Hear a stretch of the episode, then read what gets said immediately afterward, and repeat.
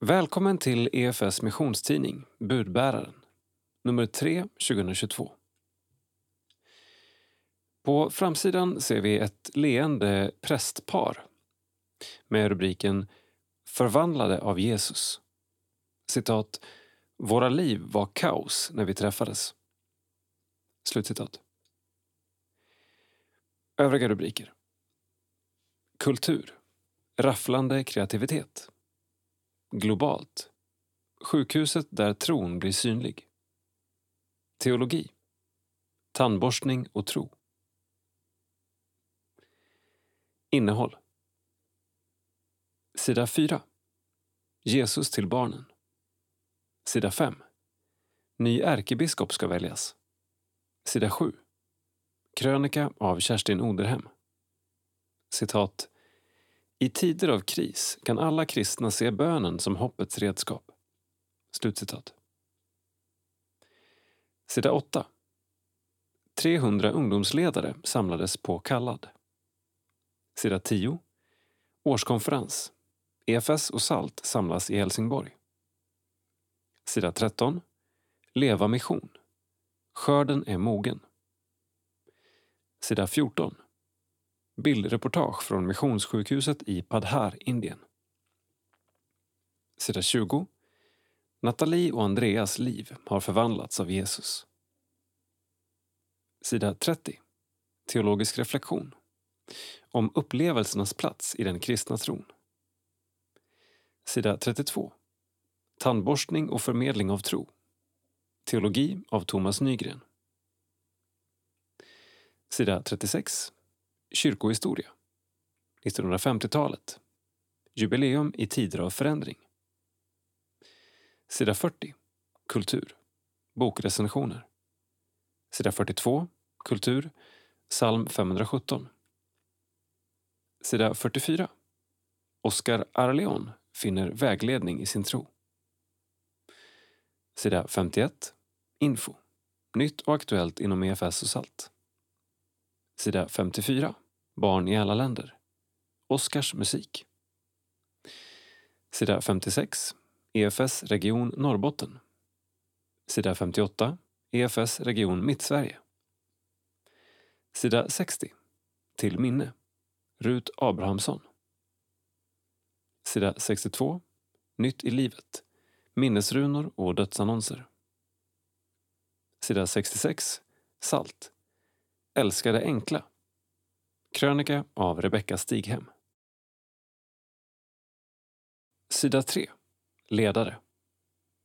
Lider en del, lider hela kroppen. När jag följer rapporteringen från förfärliga krigsbrott i Ukraina slår det mig att mänsklighetens absolut värsta sidor kommer i dagen. De allra starkaste tecknen på detta är när ockuperande soldater begår övergrepp på och avrättar oskyldiga civila. Men det märkliga är att också mänsklighetens allra vackraste sidor blir synliga. I de osjälviska handlingar som vi också får höra exempel på.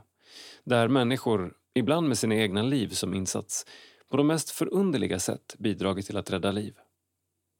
Och det mitt i ett kaotiskt inferno av söndersprängda hus, outsägligt ohyggligt mänskligt lidande och enorma risker för dem själva. På samma sätt ser jag i de sammanhang där EFS systerkyrkor och samarbetsorganisationer verkar motsvarande uttryck för människors förmåga till både ont och gott. Det blir särskilt tydligt i extrema situationer som krig och naturkatastrofer. Kanske beror det på att människor då ställs inför frågorna om liv och död på ett konkret sätt. För det mesta rullar våra liv på utan att riktigt bränna till. Det är fredens och välståndets privilegium. Men som Jesu lärjunge utmanas jag att ta mitt och andras liv på större allvar än så. Jesus utmanade sina åhörare då, men också dig och mig nu. Om någon vill gå i mina spår måste han förneka sig själv och ta sitt kors och följa mig. Ty den som vill rädda sitt liv ska mista det, men den som mister sitt liv för min och evangeliets skull, han ska rädda det. Och där, i det brutala mötet med världens lidande, mitt i alla ofullständiga tankar och otillåtna känslor, dyker frågan upp. Vad innebär det att följa Jesus idag? Det är en viktig fråga att ställa sig som enskild Jesusföljare, men också som missionsrörelse. Vår värld är ett skriande behov av sanningens och nådens evangelium i Jesus Kristus. Vad är Guds kallelse till EFS i just denna tid? För att inte mista vårt liv behöver EFS tydligare se vår roll i Kristi kropp. Lider en del, lider också hela kroppen. Det är våra systrar och bröder som lider. Vi har ett uppdrag. Vi har öppna dörrar på många håll att komma med frälsning och nytt liv, både i ord och handling. I förbön, i givande, i beredvillighet att gå in i konkreta uppgifter. För att göra det behöver vi också bli berörda av Jesu självutgivande kärlek. Det var för dig, det var för mig han gav sig själv. Erik Johansson, internationell missionssekreterare EFS. Sida 4. Kortnytt. Jesus till barnen. Ekumeniska barnledardagar vill stärka relationen mellan hem och församling. Nätverket Jesus till barnen har i samarbete med studieförbundet Bilda genomfört fem utrustande dagar under våren 2022 i Malmö, Jönköping, Umeå, Linköping och Stockholm. Upplägget har varit i stort sett samma på alla platser och bland de medverkande har både tillresta och lokala förmågor bidragit. Det var en inspirerande dag kring hur vi kan jobba med barn och familj i våra kyrkor. Det är inget som bara sker automatiskt utan det behövs en strategi. Över samfundsgränserna fick vi diskutera dessa viktiga frågor tillsammans med andra som också längtar efter att dela tro och stötta barnens tro. Säger Matilde Burström, församlingspedagog i samarbetskyrkan Karlskyrkan i Umeå. Nästa år planerar nätverket för en nationell konferens i Jönköping den 3-5 februari. Hallå där, Magnus Persson, inspiratör på EFS som även driver Reformera Podcast. Nu finns hundra avsnitt av podden. Hur har resan varit? Det är väldigt givande att få prata tro och kyrka med spännande gäster från olika kyrkomiljöer. Kul också att den nått ut till så många olika lyssnare. Helkyrklighet är en term som träffar en längtan som finns i en ständigt växande målgrupp. Vad händer härnäst? I och med avsnitt 101 går vi in i en ny fas där samtalen följs upp med undervisningsavsnitt. Detta stämmer väl med lyssnarnas önskemål som efterfrågat mer undervisning kring de teman vi berör. Vilka borde lyssna? Alla. Jag är fascinerad över bredden av lyssnare. Podden riktar sig till den som är intresserad av församling och teologi utifrån ett helkyrkligt perspektiv och med fokus på att bygga levande församlingar genom vilka människor och samhällen kan bli förvandlade av Jesus.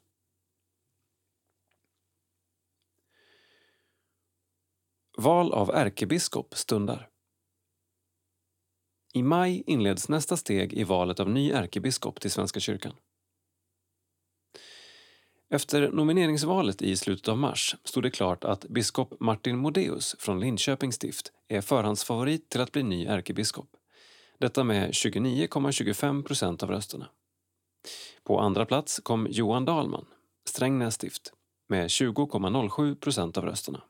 Och på tredje plats Mikael Mogren, Västerås stift, med 18,71 procent av rösterna.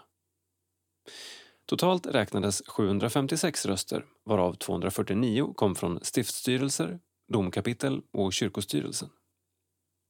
Präster, diakoner och elektorer i Uppsala stift stod för 507 röster som sedan delades med 10 för att Uppsala stift inte skulle kunna avgöra valet på egen hand. Det är klart att man blir förvånad. Det är svårt att föreställa sig i förväg. Nu behöver jag lite tid att smälta detta och ägna mig åt eftertanke och bön, säger Martin Modéus till kyrkans tidning. Den första riktiga valomgången hålls den 18 maj. Om någon av kandidaterna får mer än 50 procent av rösterna är valet av ny ärkebiskop avgjort.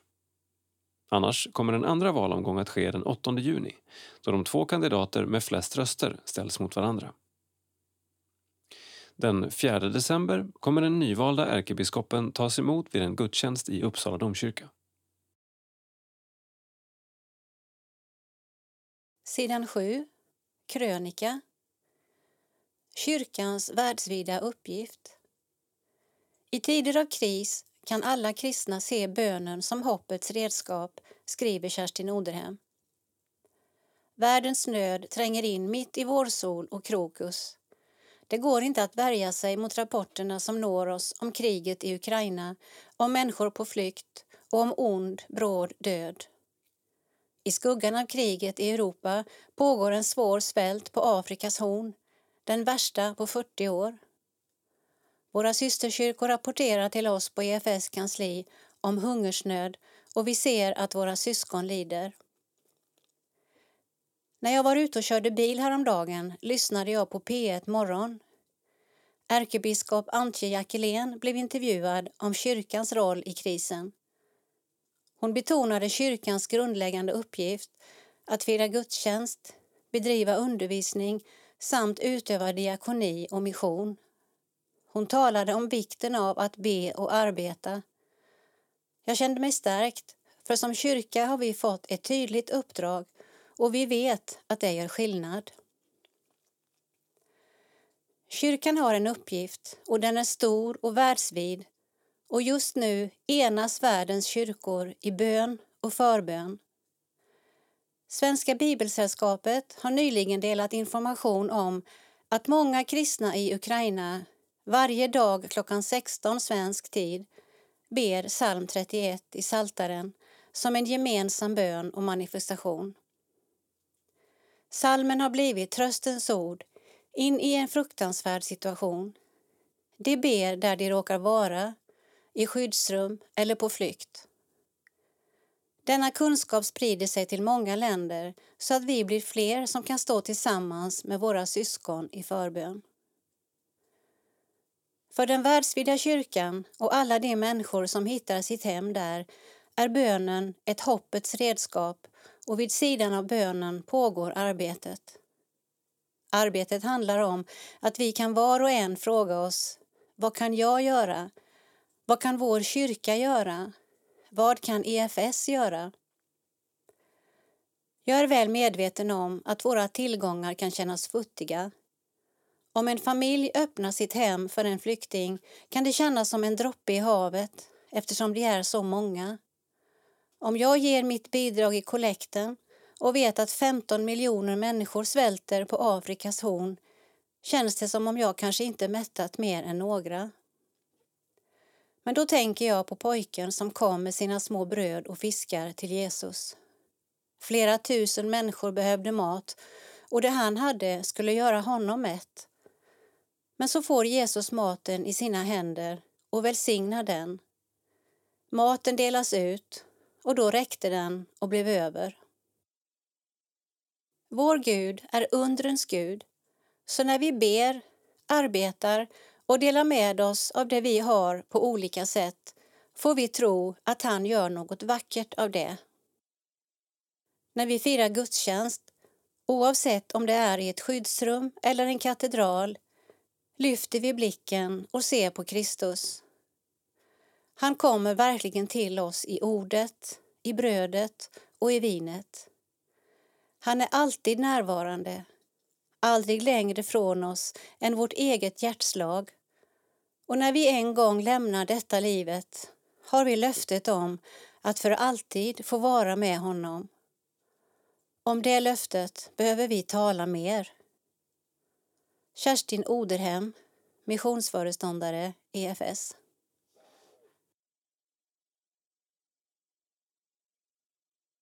Sidan 8. Nyhet. Enhet och framtidstro. Konferensen Kallad samlade drygt 300 ungdomsledare från 13 kyrkliga sammanhang för en helg av uppbyggelse och tillbedjan. Text Jakob Arvidsson, bild Signe Mattsson. SALT, barn och unga i EFS, var en av 13 medarrangörer av denna ekumeniska konferens som efter flera års planering äntligen kunde genomföras den 18 till 20 mars i Philadelphia-kyrkan Örebro. Efter flera år av pandemi var det mäktigt att det första som många av oss fick åka på var någonting där så här många kristna organisationer går samman och samlas runt Jesus. Det var mäktigt och lite grann som en manifestation i enhet, säger Salts generalsekreterare Rebecka Stighem som bland annat medverkade genom att hålla ett seminarium om bön. När så många olika samfund ska samlas tillsammans kan man tänka att det finns risk för en del meningsskiljaktigheter men så har fallet inte blivit, enligt Rebecka. Det var häftigt att se planeringsgruppen tillsammans. Från SALT har Amanda Vardian funnits med i den. De skapade en så fin kultur i den gruppen och utstrålade verkligen enhet i sin kommunikation trots att de kom från så olika traditioner. De lyfte varandra och backade upp varandras idéer. Förutom Rebecka medverkade även My Nygren, Mikael Rastas och Edvard Thomas från EFS och SALT med var sitt seminarium. Och lovsången leddes av skivaktuella Petter och Helena Alin från Betlehemskyrkan Stockholm. De ska även senare i vår leda lovsången på EFS och SALTs årskonferens i Helsingborg. Lovsången under helgen var helt fantastisk. Innan första kvällsgudstjänsten gjordes en liten undersökning bland besökarna vad de mest såg fram emot. Solklar etta på listan blev att tillbe Gud tillsammans med andra. Så det var tydligt vad många hade hungrat efter, säger Rebecka. Förutom all uppmuntran hon tar med sig efter denna helg blev Rebecka även utmanad på vissa områden. Någon sa jag undrar om inte Gud håller på att mobilisera sitt folk. Det väckte många tankar hos mig. För om det blir skarpt läge i samhället, vad är då vårt uppdrag som kyrka? Om man släpper alla petitesser och meningsskiljaktigheter har vi alla ett tydligt missionsuppdrag att centrera oss kring Jesus och göra oss beroende av honom, säger Rebecka och fortsätter. Jag hade önskat att det fanns någon liknande helg för hela kyrkan, inte bara ungdomar, så att fler av kyrkans ledare, präster och pastorer fick uppleva samma sak. Vi behöver nog alla påminna oss om att dela evangeliet med en ny generation, en ung generation. För när allt kommer till kritan har vi ett tydligt uppdrag och Jesus är vårt hoppfulla svar på många av världens frågor. Arrangörer för konferensen var Pingst Ung, Ekumenia, Allt, Ny Generation, Salt, Frälsningsarmén, KRIK, Evangeliska Frikyrkan, Svenska kyrkans unga, Reach, Bilda, Livets ord och Svenska alliansmissionens ungdom. Sidan 10. Årskonferens. Äntligen kan vi samlas igen. Välkomna till EFS och SALTs årskonferens i Helsingborg. Efter två digitala årskonferenser i rad kan EFS och SALT bjuda in till en fysisk årskonferens igen. Temat Leva mission kommer att genomsyra hela konferensen. Bland de medverkande finns bland annat den norska tv-pastorn Egil Svartdal, biskop Johan Tyrberg, Kerstin Oderhem, Elin Kärv, Magnus Persson samt internationella gäster från våra systerkyrkor. Att få ses igen känns helt fantastiskt då det är något som många av oss längtat efter. Temat Leva mission känns spännande och relevant. Det handlar om att få in tanken om mission i hela våra liv och i vår vardag, inte bara på söndagar. Säger Lennart Albertsson, regional missionsledare för EFS Sydsverige. Arenan. Konferensen hålls i moderna Helsingborg Arena som invigdes 2012. Den ligger centralt i staden, alldeles bredvid klassiska Olympia där Helsingborgs IF huserar. Totalt erbjuds en golvyta på 21 000 kvadratmeter fördelad på tre hallar.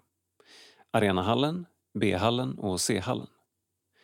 Under konferensen kommer lokalerna delvis skärmas av och anpassas för att passa in så bra som möjligt för konferensens ändamål. Undervisningen Bibelstudier, valbara seminarier och gudstjänster kommer alla rymma undervisning som pekar mot temat Leva mission. Hela programmet finns att se på konferens.efs.nu program. Årsmöten Både EFS och SALTs årsmöten kommer hållas 27 maj i samband med årskonferensen. EFS årsmöte hålls fysiskt men kommer rymma ett antal digitala inslag.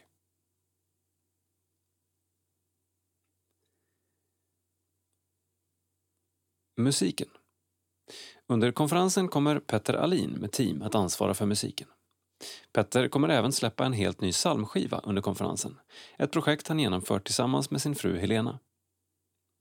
Även Per Lindberg, som deltog i TV4s Idol under hösten 2021, kommer att medverka. Barnens konferens Genom fullspäckade dagar av lek, lärande, skratt och lovsång är förhoppningen att få möta Jesus tillsammans med barnen och förmedla en tro som håller. I EFS och SALTs längtan att se samhällen och människor förvandlade av Jesus är barnens roll vital. Låt oss hedra dem och följa deras exempel i att vara närvarande i nuet och nyfikna på allvar. Citat. Jag ser fram emot att förmedla det glada budskapet att vi har en Gud för alla generationer och för hela livet. Slutcitat.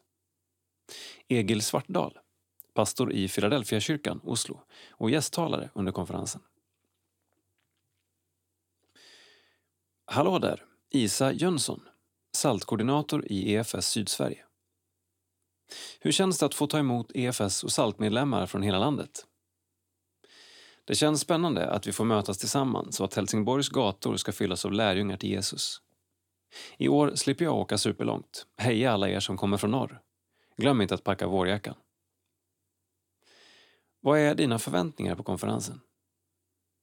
Jag har höga förväntningar på vad som händer i oss enskilt och kollektivt när vi möts inför Herrens närvaro och ord. Jag hoppas att vi som rörelse ödmjukar oss och att Herren är nådig med oss och förnyar vår kallelse att vara en missionsrörelse i denna tid. Varför borde man komma dit enligt dig? För att som individ och församling bli utmanad och uppmuntrad att leva mission. Kom med din gemenskap och förvänta er vittnesbörd och verktyg att leva ut tro i din vardag. Bara kom, för jag vill gärna träffa dig. Sida 12. Leva mission. Var generös, bjud på något, hjälp till och uppmuntra.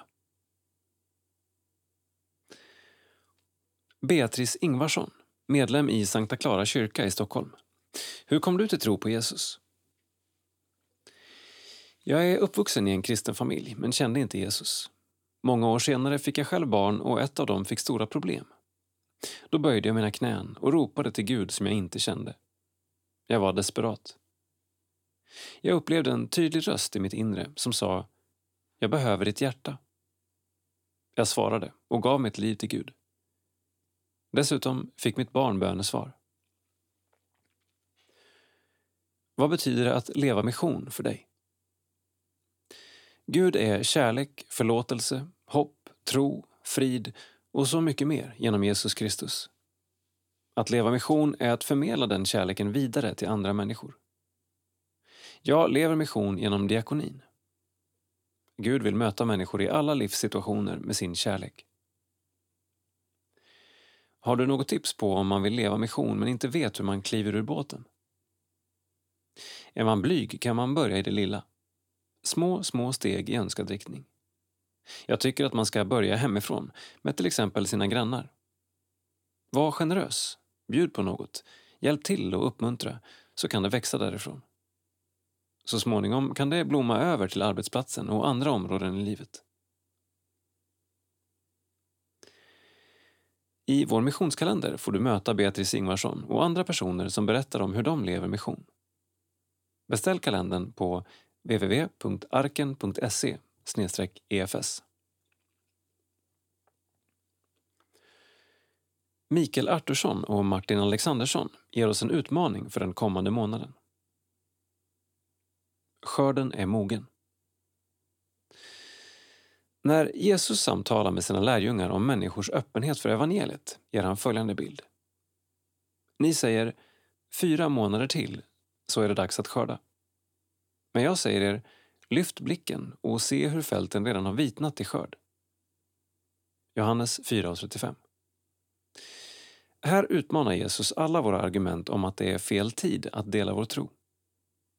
Det inbegriper vad vi tänker om oss själva, om vår omgivning och om Gud.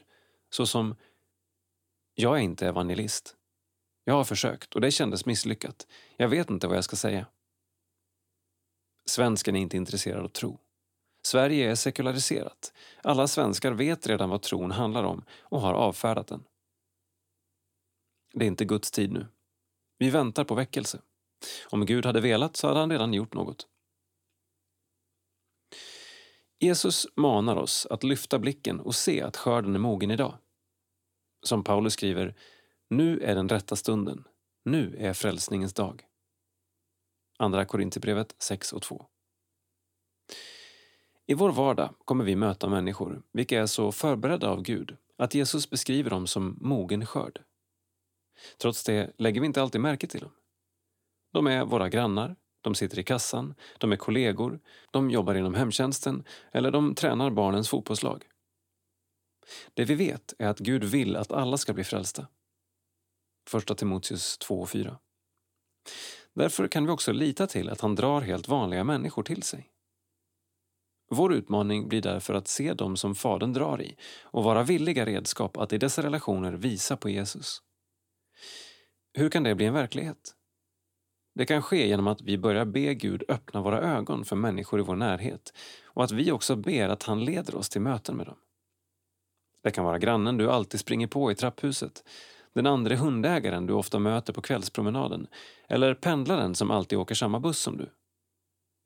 Vi kan tänka att det här är människor Gud sänder i vår väg för att han har förberett dem på ett möte med en kristen. När även de börjar notera oss finns en gemensam grund där det inte alls är konstigt att säga hej och sedan börja samtala. För att kunna vara tillgängliga när Gud sänder människor i vår väg behöver vi förbereda oss själva. Det kan handla om att göra medvetna val, såsom att då och då ta ur mina hörlurar när jag rör mig bland människor. Inte göra mig brådska när jag går ut och tömmer brevlådan. Eller att vänta med telefonsamtalet tills jag gått rundan med hunden.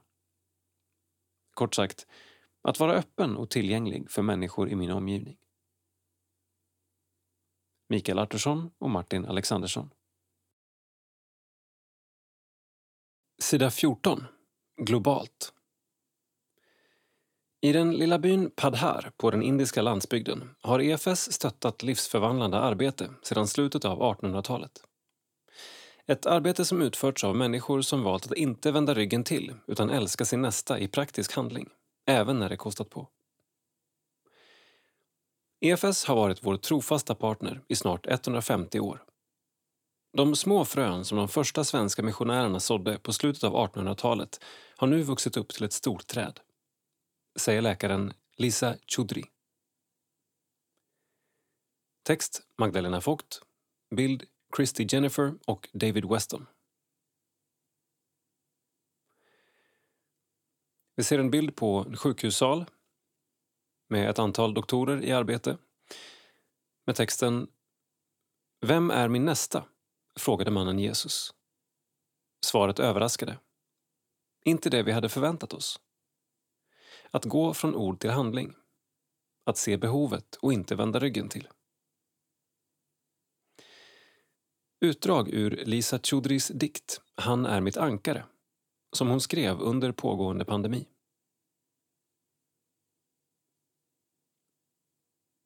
Vi ser en bild på en syrgasmaskin med texten Under 2021 skakades Padhar av pandemin. EFS bidrog då med extra resurser till intensivvårdsavdelningen för att sjukhuset bland annat skulle kunna öka sin syrgaskapacitet. Den andra vågen drabbade oss mer som en tsunami, berättar personalen. Många av de som vårdats för covid-19 vittnar om det goda och varma bemötande de fick på Padhar sjukhus, trots att alla inte ens hade råd att betala. Jag var rädd för att dö, men jag tappade aldrig hoppet. På Padhar sjukhus tog de hand om mig och vårdade mig som jag vore en familjemedlem. Berättar en patient från en närliggande by. Vi ser en bild på en medelålders man med texten När bonden Nakaram drabbades av hög feber och andningssvårigheter förra sommaren förstod han först inte att det var covid-19. Han blev allt sämre, ända tills han fick komma till Padhar sjukhus. Där lyckades personalen rädda hans liv. Och så ser vi en bild på nämnda Lisa Chudri i arbete med texten Det var hjärtskärande att se alla liv som inte gick att rädda. Men varje person som tillfrisknade var också en stor seger. Vi prisar Gud för att han bar oss genom den tiden och för att vi hade möjlighet att betjäna så många människor, säger Lisa. Sedan ser vi en bild på ett antal kvinnor som sitter i rad i ett väntrum. Alla i färgglada saris med munskydd och med lappar för ögonen. Med bildtexten Kvinnor som fått gråstarrsoperationer väntar på att få skjuts hem till sina byar. Utan det här ingreppet skulle de tvingas leva med sin blindhet eller en gravt försämrad syn resten av livet. Men nu kan de istället återvända hem med synen återställd. Vi ser en bild på två doktorer vid något som liknar ett mikroskop med texten Dr Daisy är ögonläkare på Padhar sjukhus. Padhar erbjuder kvalificerad sjukvård till människor på landsbygden som aldrig annars skulle ha råd eller möjlighet att ta sig till något sjukhus. Och så ser vi en bild på en ung kvinna som är ute och går vid ett vetefält. Med texten Laxmi är en av de många patienter som bor på landsbygden och försörjer sig som jordbrukare. Hon har länge plågats av svår psykisk ohälsa men tack vare den relativa närheten till Padhar sjukhus har hon kunnat få återkommande hjälp för att långsamt bli bättre. Vi ser en bild på en skolsal med barn i lågstadieåldern i skoluniform och munskydd. Med bildtexten En utmaning för Padhar sjukhus är att rekrytera kvalificerad personal vilket är en av anledningarna till att EFS varit med och finansierat både grundskolan Happy Valley School och sjuksköterskeskolan. Sedan ser vi en bild på skolbarnen på väg hem från skolan med texten Utbildningen som barn och unga får på Happy Valley School lägger grunden för vidare studier och blir en väg ut ur fattigdom för många. Och så ser vi en bild på en ung kvinna med citatet EFS har hjälpt mig ända sedan barnsben och det vill jag tacka er för. Slutcitat. Sherin är uppvuxen på hemmet för unga i Shapur som EFS tidigare varit med och stöttat. Från början hade hon inga tankar på att bli sjuksköterska. Det verkade alldeles för svårt, skrattar Sherin. Men nu älskar jag det. Det är fantastiskt att få använda sina egna händer för att hjälpa människor som behöver vård. Jag känner att jag kan göra stor skillnad som sjuksköterska. Sidan 20. Porträtt. Livet vann. Andreas och Nathalie Edin har lämnat mörkret bakom sig och bytt det mot ljus, hopp och framtidstro. Text Jakob Arvidsson. Bild Rickard L Eriksson. Vårsolen skiner när vi strosar runt på Sigtunas pittoreska gator. Med full entusiasm berättar Andreas om platsen och dess kyrkoruiner som tydligt vittnar om Sigtunas rika historia.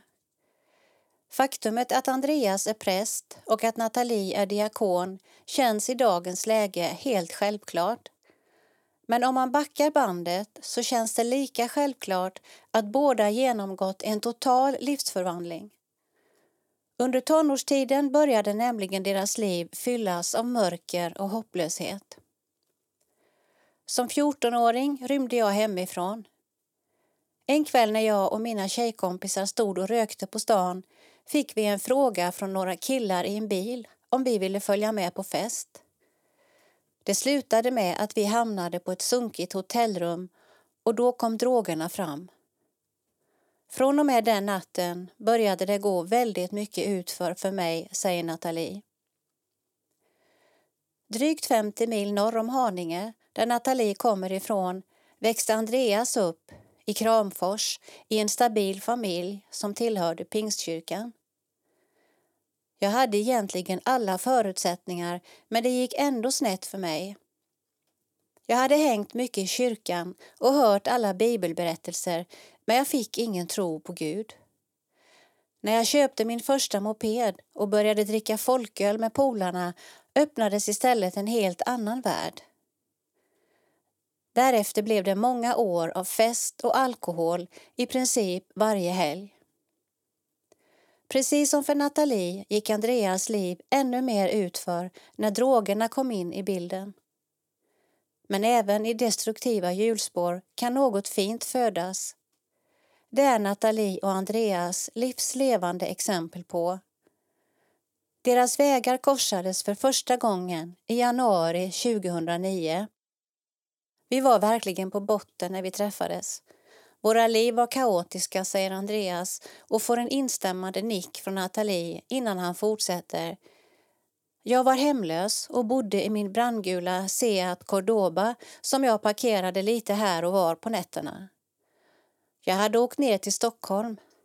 Tanken var att stanna över en helg, men jag blev kvar. Vid det här laget hade Andreas en stark hotbild över sig.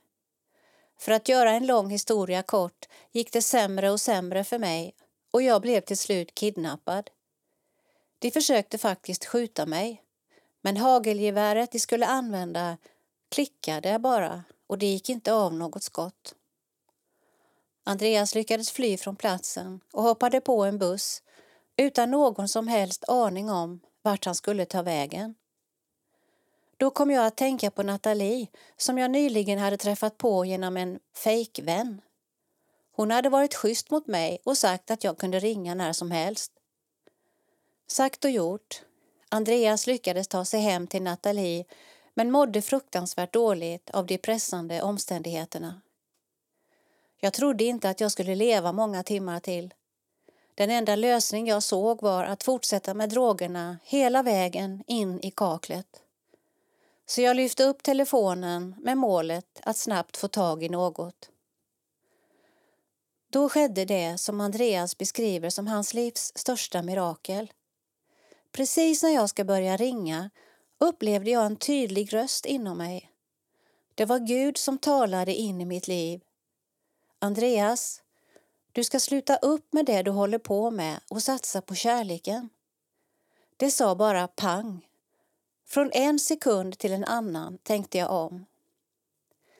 Några dagar senare insisterade Nathalie på att de skulle ta sig till Sankta Clara kyrka i Stockholm city för att få förbön. Hon hade varit i kontakt med den kyrkan i flera år och fått ett väldigt fint bemötande, inte minst av diakonen Inga Pagreus. När jag var 17 år blev jag gravid Många i min omgivning tyckte att jag skulle göra abort men jag var fast besluten över att behålla barnet. I det beslutet var Inga ett fint stöd för mig, säger Nathalie. Trots den goda kontakten med kyrkan hade hon svårt att lämna det gamla livet helt och hållet. Men denna dag, när hon fick med sig Andreas till kyrkan och kärlek hade börjat blomstra mellan de två, var någonting annorlunda. Den promenaden blev starten på vår gemensamma livsresa. Vi började trampa upp hela nya stigar i våra liv, konstaterar Andreas. Andreas och Nathalie fortsatte gå till Sankta Clara kyrka i stort sett varje dag. Andreas var tacksam, glad och hade börjat må mycket bättre men han kände sig inte redo att ta emot något frälsningspaket. Den legendariske prästen Karl-Erik Salberg och Inga Pagreus hjälpte honom få en betydelsefull praktikplats som skulle komma att förändra det mesta. Jag ville mest bara kratta löv på kyrkogården och få bra referenser. Men sen fick jag höra att jag skulle vara med på morgonbön varje dag klockan åtta. Där satt man i en cirkel så det gick liksom inte att gömma sig heller när de andra bad och lovsjöng. Det han inte visste var att Nathalie, diakonen Inga Pagreus och Andreas mamma hade en bönepakt. Varje dag bad de för att Andreas skulle bli frälst. Senare samma år, i oktober, var det dags för Andreas att hälsa på hemma i Kramfors. När jag kom hem den höstdagen, efter att ha bränt många tusen chanser från mina föräldrar, påminde det mycket om den förlorade sonen i Bibeln, säger Andreas. På farstun stod föräldrarna med öppna armar och tårarna rann när de mötte sin Andreas med kärleken Nathalie vid sin sida. Det tyckte jag såg helt förvandlad ut. Mamma sa, det syns att du har blivit frälst. Jag svarade, nej, inte riktigt än. Inne i huset fortsatte dialogen. Men tror du på Jesus i ditt hjärta? Andreas nickade. Tror du att han har dött och uppstått för vår skull? Andreas svarade ja. Efter det sa mamma, det står i Bibeln att den som med sitt hjärta tror och sin mun bekänner ska bli frälst. Romarbrevet 10, 9-13. Så hon lurade mig lite till att bekänna min tro, skrattar Andreas och fortsätter. Det var min första bekännelse och det blev väldigt starkt. Allt lossnade och jag kände mig lättad från alla bördor på mina axlar. På väg ner till Stockholm igen ville Andreas skaffa sitt första kors. Med stolta steg gick han in på Dollarstore av alla ställen och lyckades med sin begränsade budget fynda ett stort stålkors som blänkte rejält där det hängde runt hans hals. Jag ville ha ett synligt kors. Det hjälpte mig när vi sedan åkte runt och missionerade bland våra gamla vänner. De såg tydligt på oss att något hade hänt, att vi hade blivit förvandlade av Jesu kärlek, säger Andreas och fortsätter. Jag minns speciellt en kille som sa Jag önskar jag kunde tro som er. Och nu har han också blivit frälst faktiskt. Han blev det när han satt i fängelse. 2009 var ett år som kom att bli minnesvärt för paret Edin och som en sista höjdpunkt förlovade de sig på julafton. I april 2010 gifte de sig i Sankta Clara kyrka. Till och med poliskommissarien från Solna kom och var med. Hon kramade om oss, lyckönskade oss och kunde knappt tro sina ögon över vår förvandling, säger Nathalie. Det faktum att Nathalie och Andreas lyckades bli fria från mörkret och att de gifte sig bara drygt ett år efteråt är en ren solskenshistoria. Men vissa utmaningar i livet kvarstod. I samband med att vi väntade Lukas, vårt första gemensamma barn, skulle vi bli av med lägenheten vi hyrde. Eftersom vi hade skulder som hängde över oss från det gamla livet så var det väldigt svårt att få tag i något, säger Nathalie. Men så en morgon fanns plötsligt en kallelse till visning i Farsta även fast ingen av dem hade bokat den.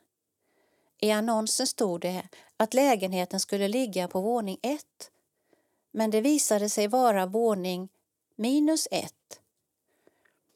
Då tackade åtta av tio sällskap nej direkt.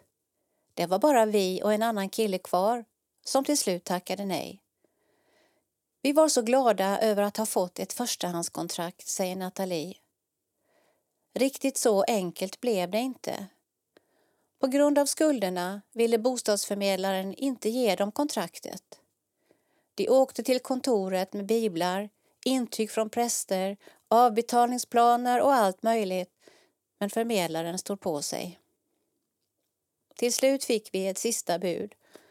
Om vi betalade in vår skuld till Kronofogden på 39 500 kronor inom tre dagar så skulle vi få kontraktet.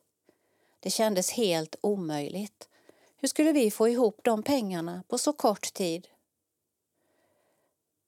Samma eftermiddag gick en förtvivlad Nathalie till Sankta Clara kyrka för att be men det kom mest bara tårar. Då kom en kvinna fram som hon var ytligt bekant med och frågade hur det var. Jag orkade inte berätta. Men hon stod på sig och till slut delade jag allt som hänt. Hon sa att hon kände från Gud att hon skulle hjälpa oss. Hon skulle bara prata med sin man först. Samma kväll ringde det på Andreas telefon. Mannen sa God kväll. Vi ska tydligen låna ut pengar till er. Hur mycket var det ni behövde? Andreas sa 39 500 och fick svaret då sätter jag in 40 000 ikväll och så går du ut och äter en god middag för den extra 500-lappen med din fru ikväll. Låter det bra? Det var ett mirakel och ett stort bönesvar på samma gång. Onsdag eftermiddag var vi helt knäckta. Morgonen därpå betalade vi in vår skuld och gick med kvitto till bostadsförmedlaren och fick vårt kontrakt, säger Nathalie. Paret Edins erfarenheter av livets skeenden, från mörker och hopplöshet till ljus, hopp och framtidstro är nu guld värt i deras respektive tjänster som präst och diakon. Andreas, som prästvigdes 2016, har med sin energi och sitt driv fått igång en stor ungdoms och konfirmationsverksamhet i Sigtuna där han inte minst lyckats nå fram till stadens ungdomar och de som behöver särskilt stöd eller peppning i livet. Och Nathalie, som vigdes till diakon 2019, har med sin vänliga blick och närmast oändliga tålamod fått vara ett stöd för många som sökt hjälp i Sankta Clara kyrka. Hon ansvarar för några av kyrkans kärnverksamheter såsom nattöppen kyrka, kaffevagnen på Sergels torg och afternoon tea för kvinnor. Diakoni för mig och för oss handlar om att möta människor med Jesu kärlek och att vara en tjänare. Att dela måltid är alltid bra diakoni. Människor är hungriga, både fysiskt och andligt, så det passar så bra ihop. Det är därför Jesus ofta delade just måltider med människor. Det försöker vi ta efter i våra liv, säger Nathalie och fortsätter. Allt det svåra jag gått igenom hjälper mig att möta människor med kärlek. Jag försöker bemöta alla som kommer till kyrkan med samma kärlek som jag själv blev bemött med. Det är viktigt att kyrkan får vara ett andligt hem, en familj dit man alltid är välkommen. Jag vill också ge nya chanser och tappar inte hoppet om människor.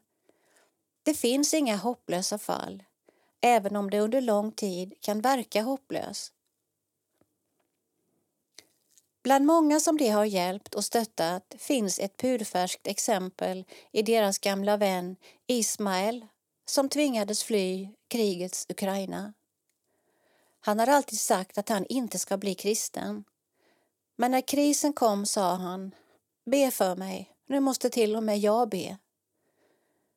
Han har bott hos oss i väntan på något annat och följt med till kyrkan varje söndag.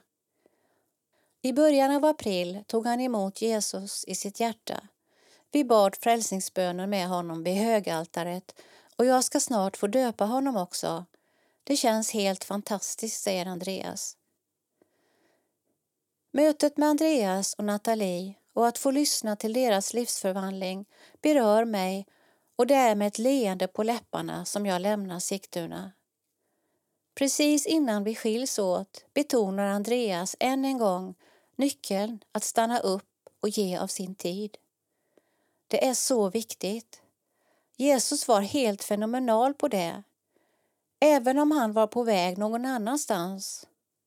För mig och Nathalie tog det också tid att komma igen men kolla vart vi är idag i våra liv. Det gick till slut.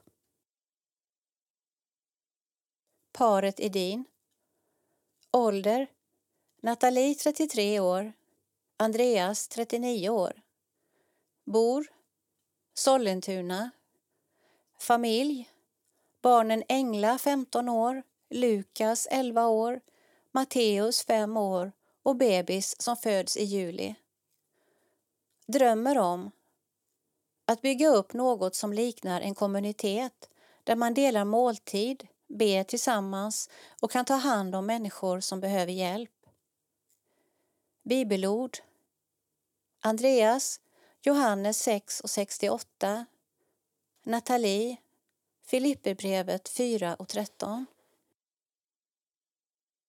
En bild visar Andreas som sitter i en kyrkbänk och spelar på en gitarr och Nathalie som står bredvid och tänder ett ljus med bildtexten Efter att ha lärt sig tre ackord på gitarr tyckte Karl-Erik Salberg att Andreas var redo att leda lovsång i en fullsatt kyrka.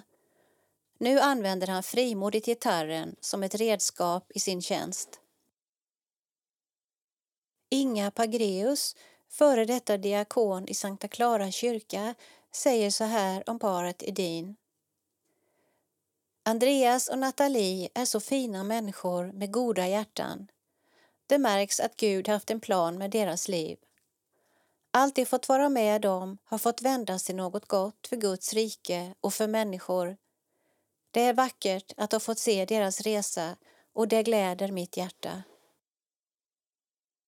En bild visar Andreas och Nathalie som står utomhus, leende och tätt tillsammans med bildtexten Att se medmänniskan, ge av sin tid och att öppna upp sitt hem är tre nycklar som Andreas och Nathalie vill leva efter.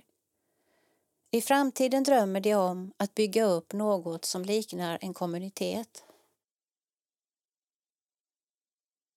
Sida 30. Teologisk reflektion. Hur kan småkalla kristna bli varma?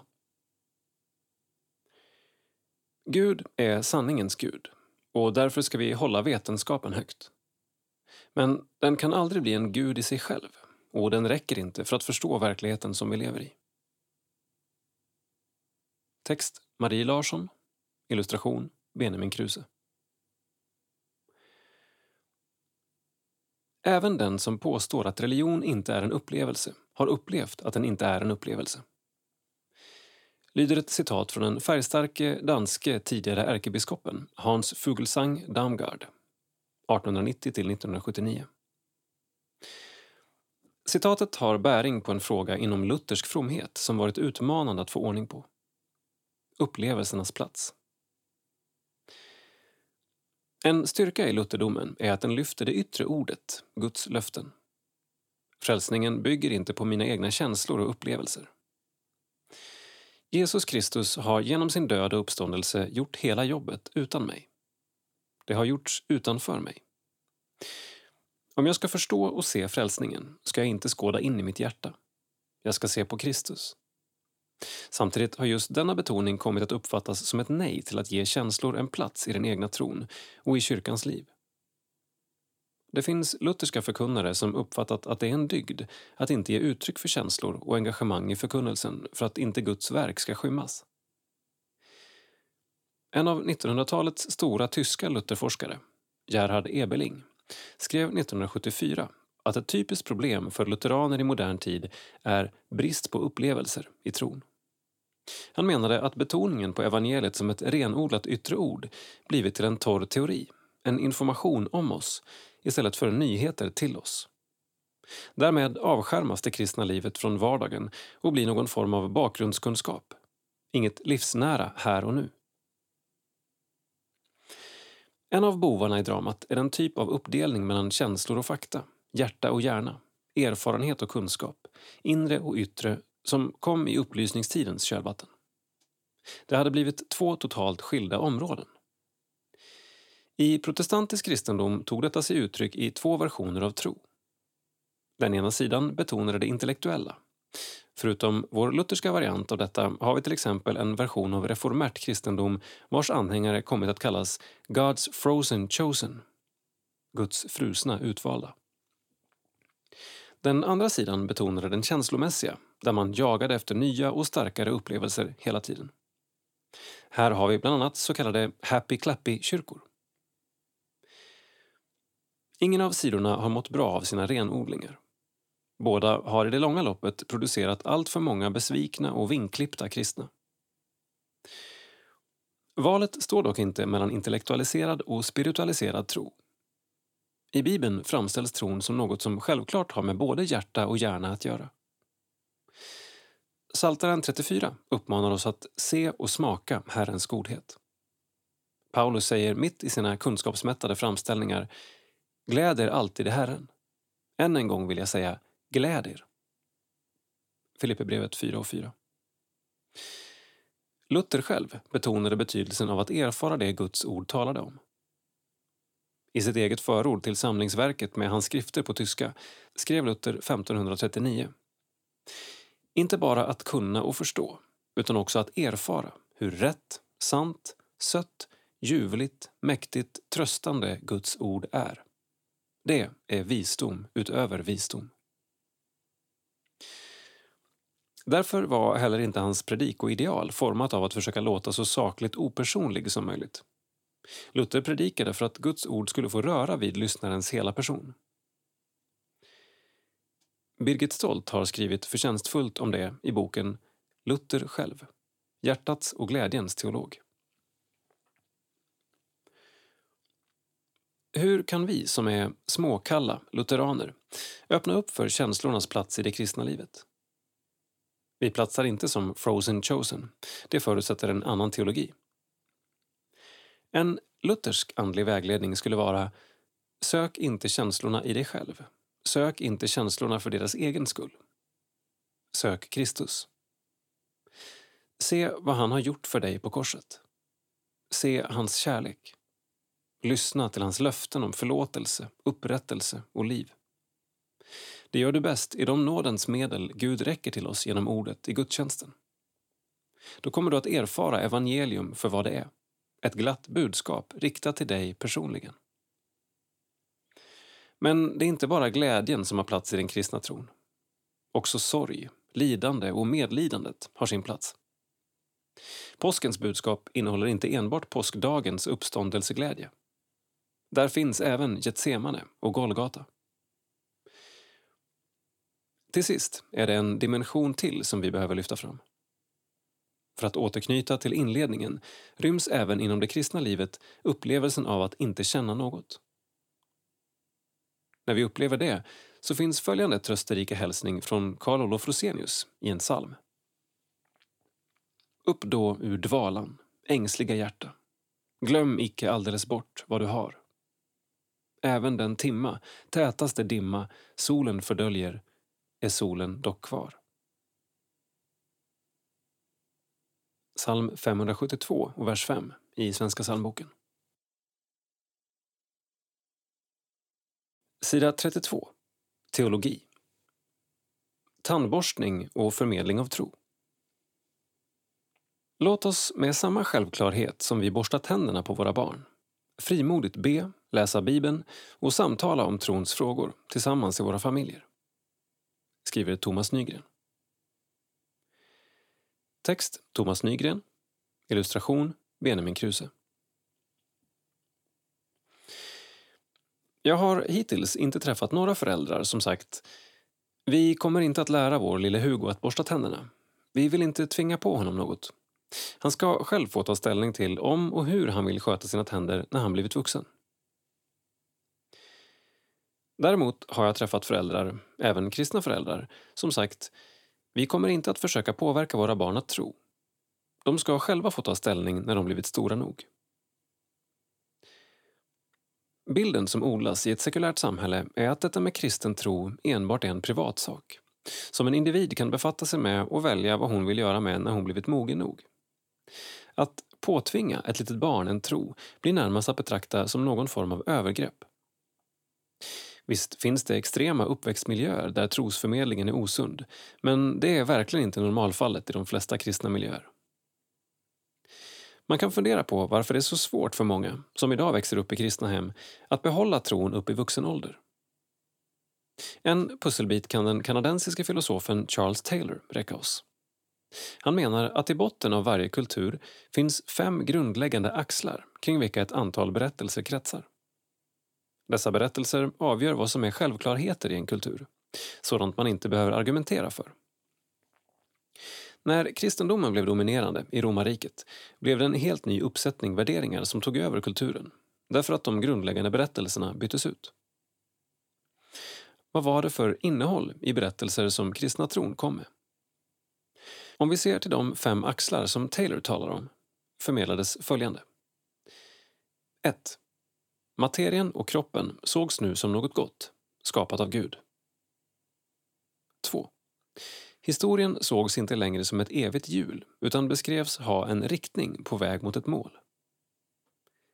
3. Individen blev viktig, som en del i gruppen. 4.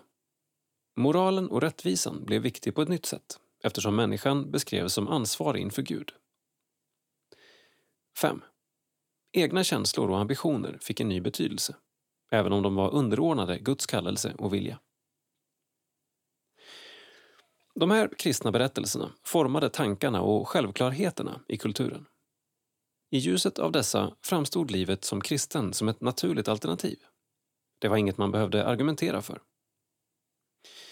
Taylor säger att i vår sekulära tid har de kristna berättelserna trängts undan. Vi har istället en ny uppsättning berättelser som formar vad som är självklarheter.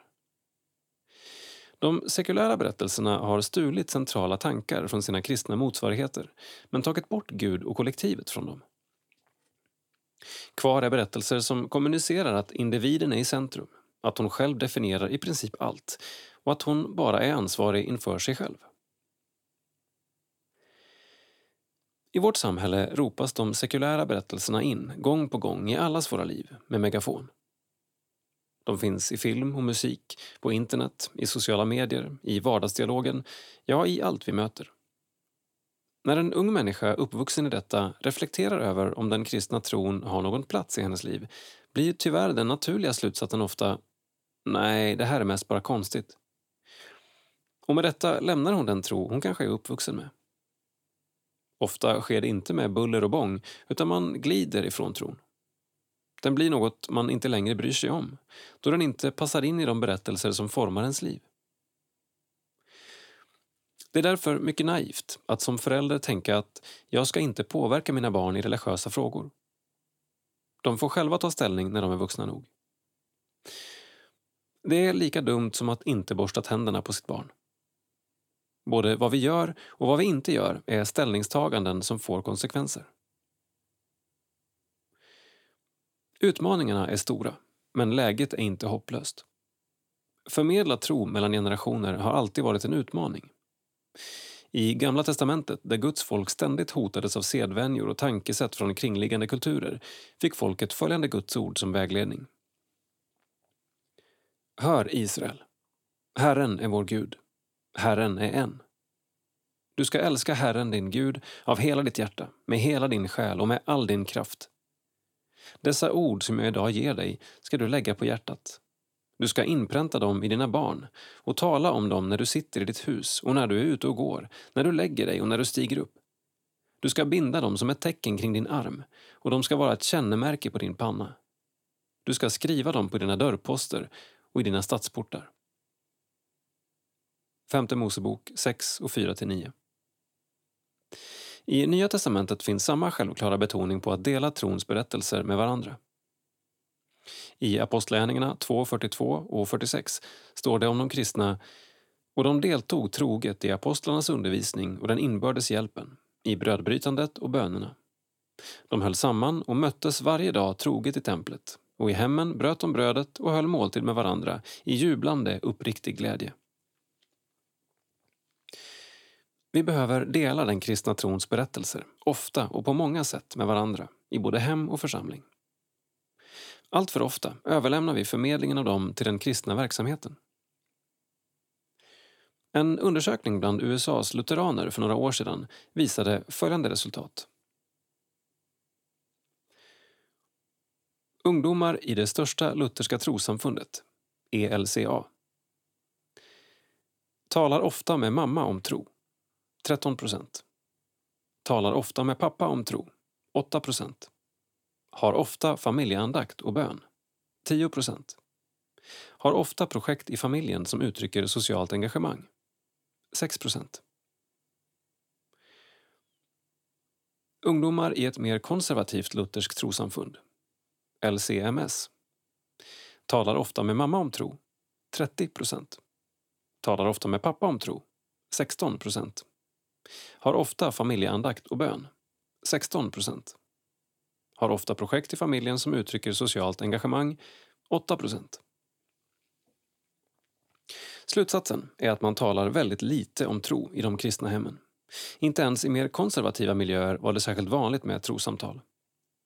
Antagligen ser det ut på ett liknande sätt i våra kristna hem i Sverige. Det finns några enkla saker vi kan göra för att låta de kristna berättelserna leva. Enkla dagliga familjeandakter. Det finns många bra andaktsböcker att luta sig mot om man vill ha hjälp.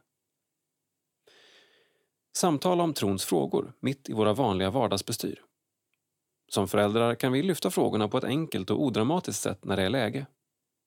Varför inte lyssna på en lämplig podd tillsammans och tala om den? Be bordsbön.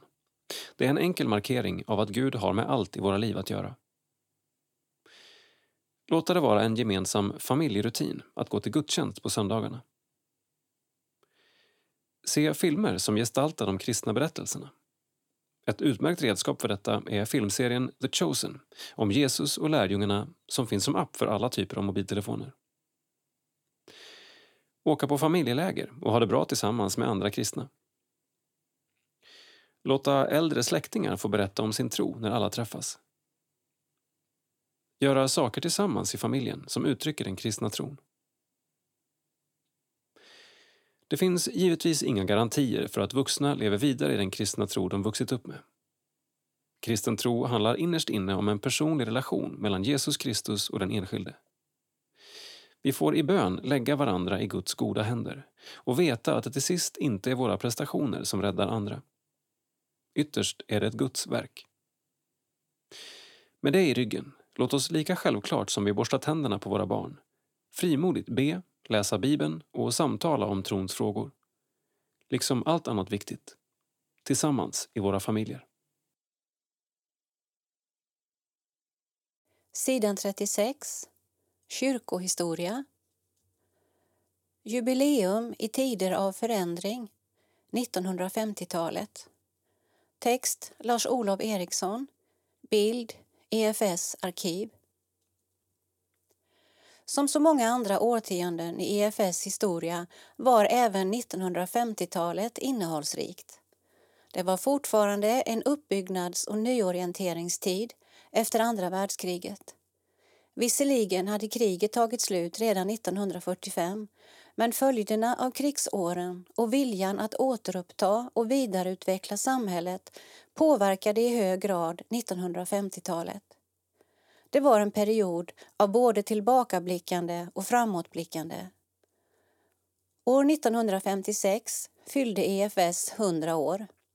Firandet var i huvudsak förlagt till Stockholm och pågick under en hel vecka i början på juni med olika programpunkter de olika dagarna.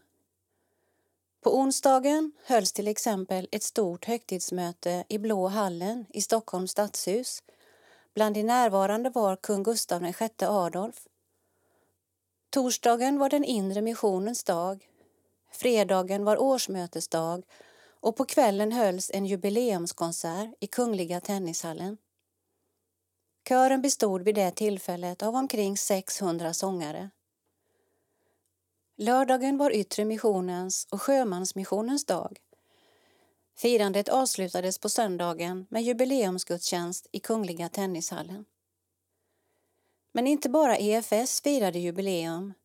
Även de ungas förbund kunde fira. Några år tidigare, år 1952, fyllde förbundet 50 år. Till EFS 100-årsjubileum utarbetade Allan Hofgren en gedigen jubileumsskrift med titeln med Gud och hans vänskap. Skriften har formen av så kallad bokfilm och är en guldgruva för var och en som vill få en överblick över EFS första hundra år. Under 1950-talet genomgick inte minst Stockholm en yttre omdaning som även påverkade EFS arbete i huvudstaden. Den gamla Betlehemskyrkan från mitten av 1800-talet revs 1953 och grunden till en ny och den nuvarande kyrka med samma namn lades ett par år senare. Med rivningen av gamla Betlehemskyrkan gick en epok i graven. En epok som för EFS del hade direkt knytning till Carl Olof Rosenius. I mitten av 1950-talet överlämnades en annan för EFS viktig kyrka, Blasieholmskyrkan, till EFS. Den hade tidigare ägts och förvaltats av en särskild stiftelse.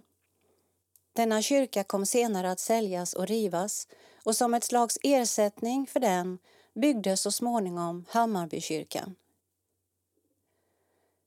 EFS expedition hade ända från starten funnits i olika lokaler i Stockholm och i början på 1950-talet förvärvade EFS en fastighet med adress Tegnérgatan 34. Där kom expeditionen att finnas ända tills EFS centrala administration flyttade till Uppsala, men då är det 1980-tal. Det var inte bara i Sverige som förändringens vindar blåste. Också utomlands var det mycket som hände årtiondet efter andra världskrigets slut. I Indien utvecklades arbetet både vad gäller nya missionsområden och nya arbetsmetoder. År 1949 integrerades EFS mission med den indiska kyrkan genom att EFS till kyrkan överlämnade i stort sett all egendom som missionen ägt.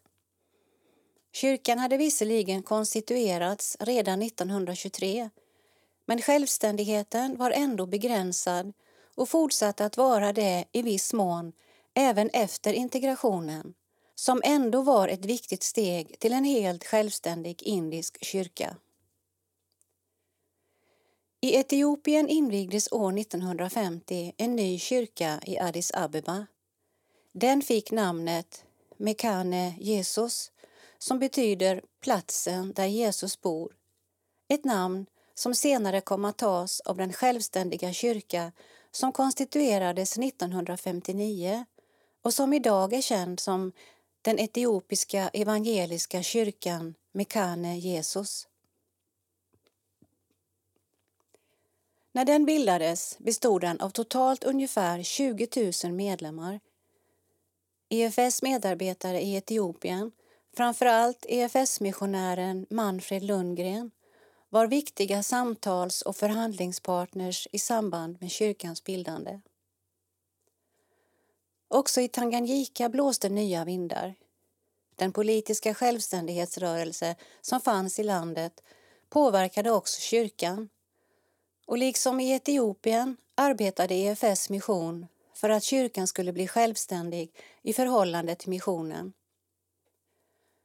År 1959 valdes för första gången den södra synodens, där EFS framför allt var verksamt, ledare av kyrkan själv. Visserligen valdes den svenska missionären Jan Nilsson till president denna första gång men efter några år utsågs Juda Kiovele till president och därmed blev han den första tanzaniske synodpresidenten. Under 1950-talet tillkom inte mindre än tre folkhögskolor med anknytning till EFS. Först ut var Hjälmared utanför Allingsås som 1951 grundades som ungdomsgård och 1957 omvandlades till folkhögskola. År 1955 startades Strömbäcks folkhögskola i ett gammalt glasbruk söder om Umeå. Och 1959 tillkom Glimåkra folkhögskola i nordöstra Skåne.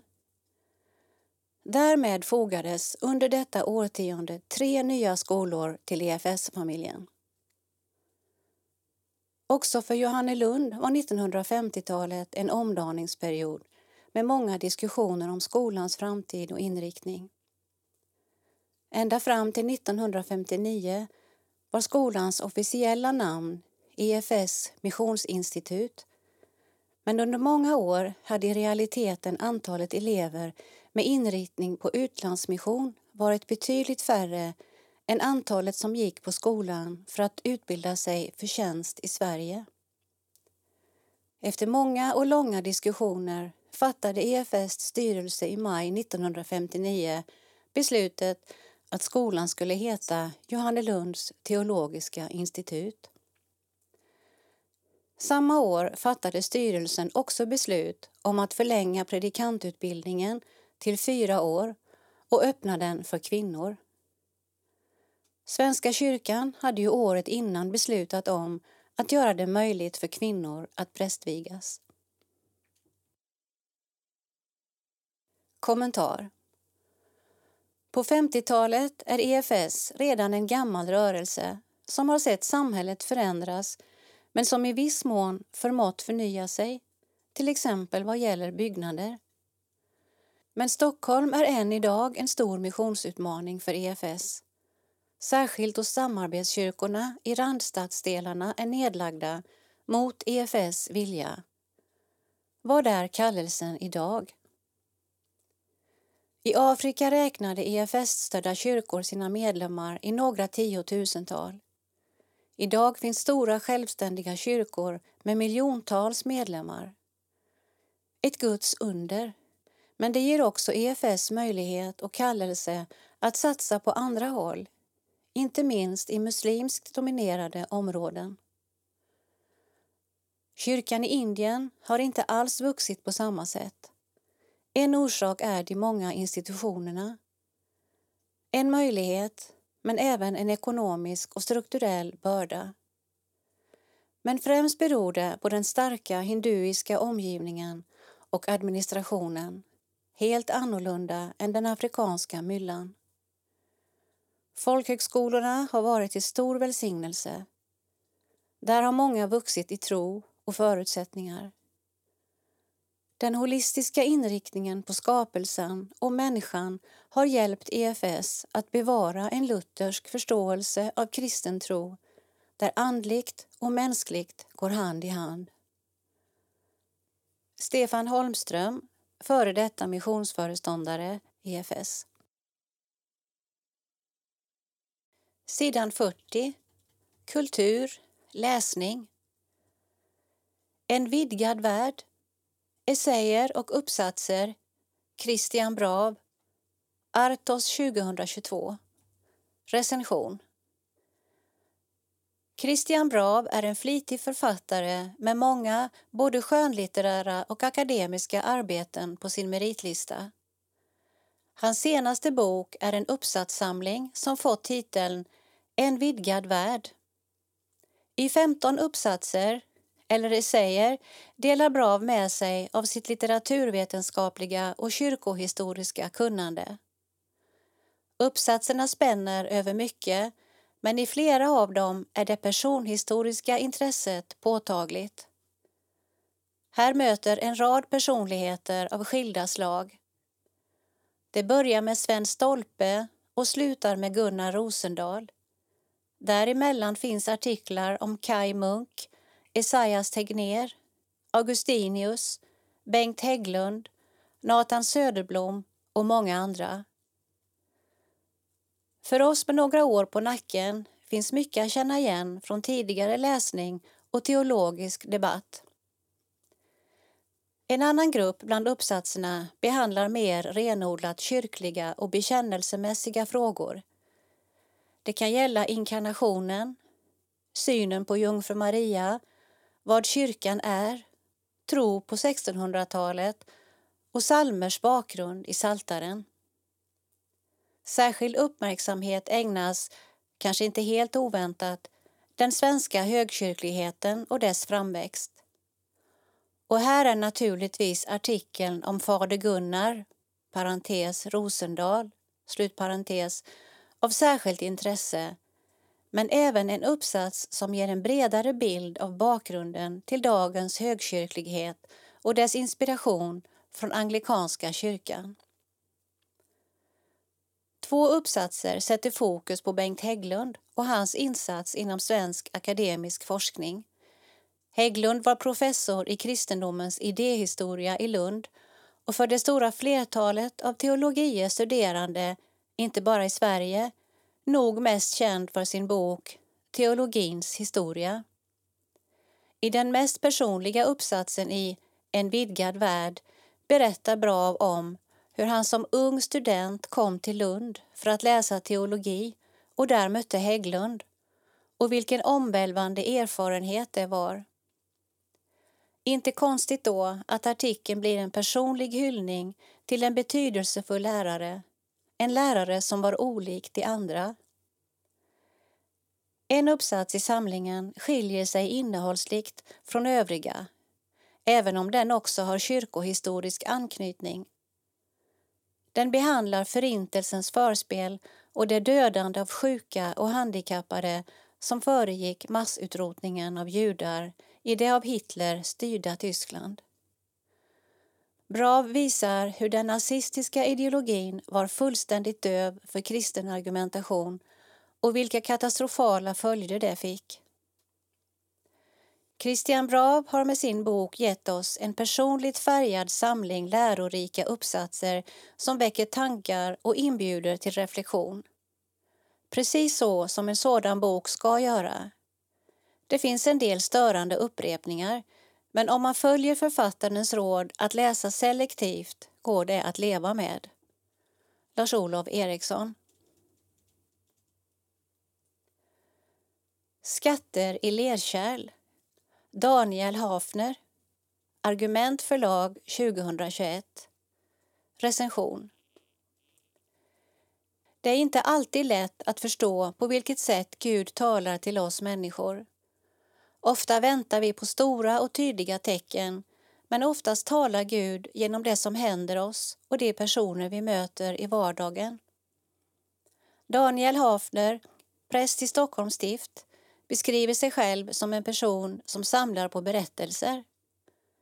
Hans bok Skatter i lerkärl, berättelser för existentiella samtal är just en samling berättelser från hela hans liv. Dels självupplevt, dels berättelser han fått från andra.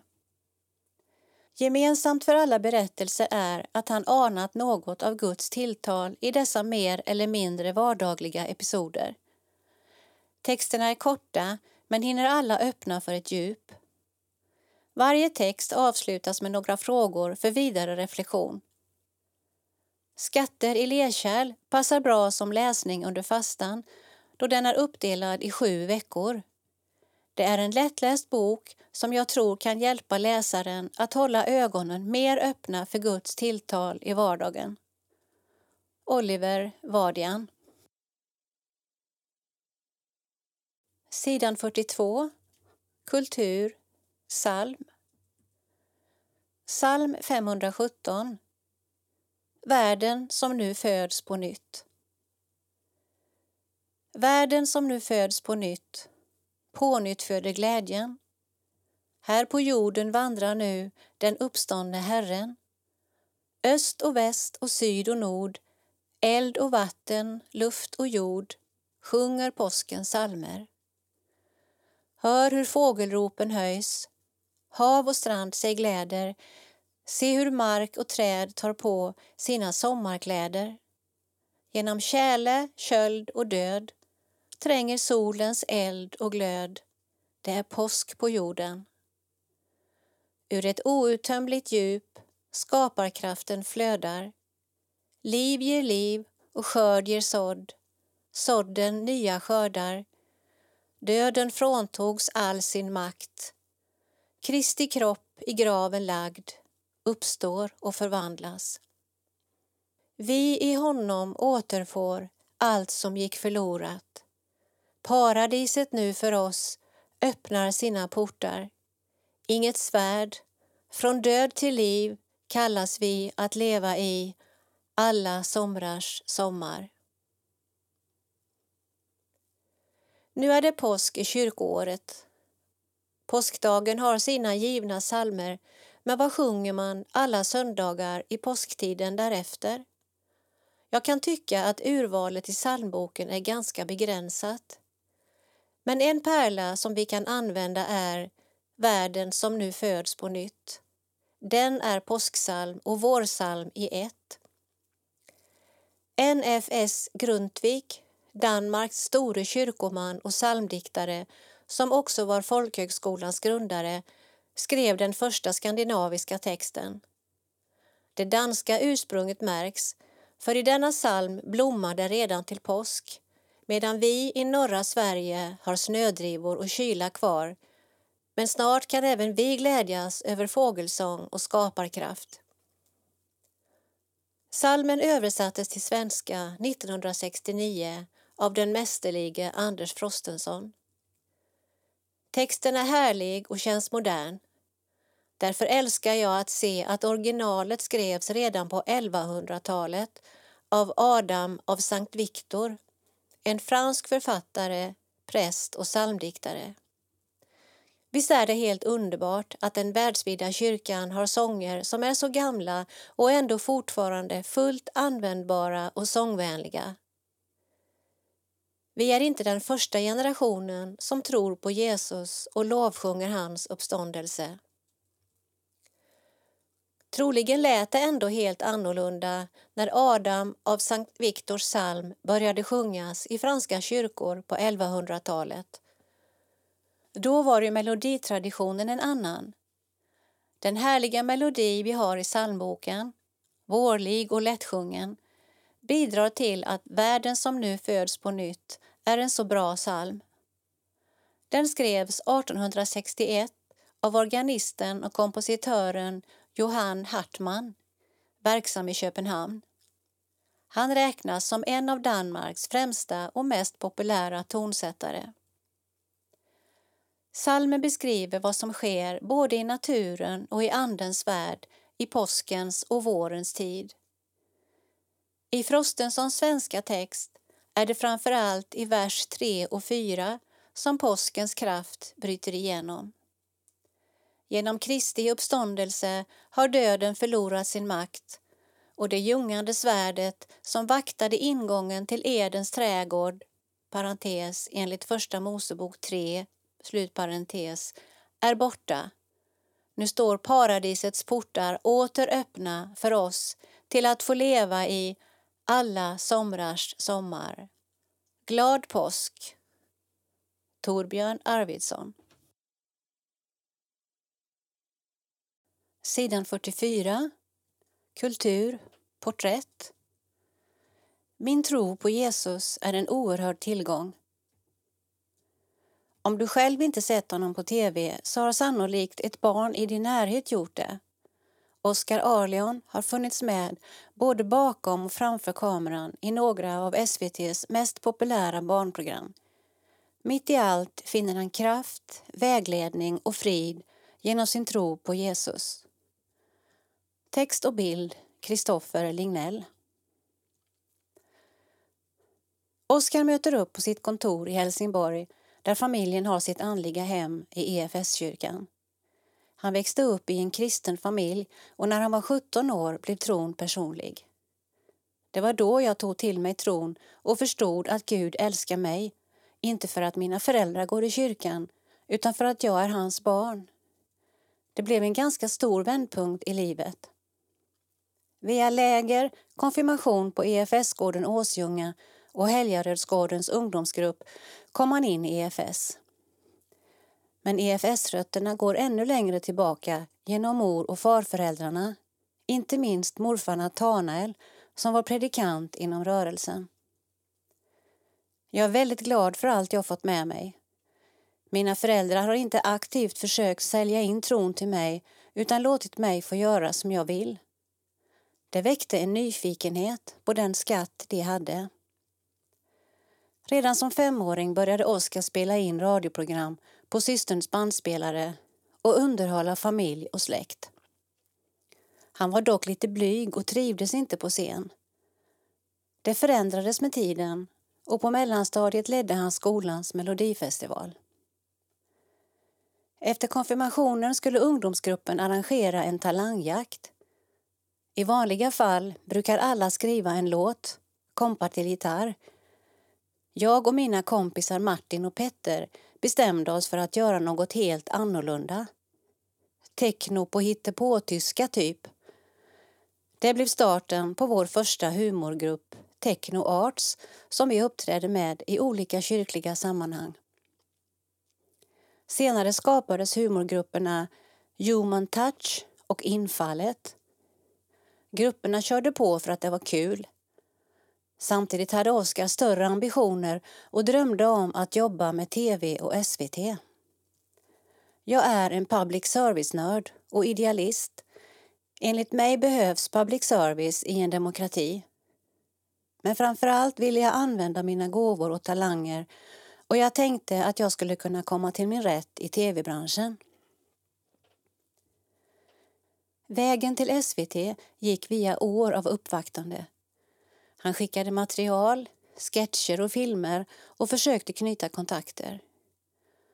Jag var på dem som en igel. Till sist tröttnade nog båda parter och då parkerade jag drömmarna på hyllan för att istället fokusera på mitt företag i reklambranschen. Något år passerade och genom några osannolika vändningar där Gud säkert hade ett finger med i spelet blev jag plötsligt erbjuden ett jobb som tv-producent. Uppdraget var då att ta fram, utveckla och producera programmet Gissa Alex.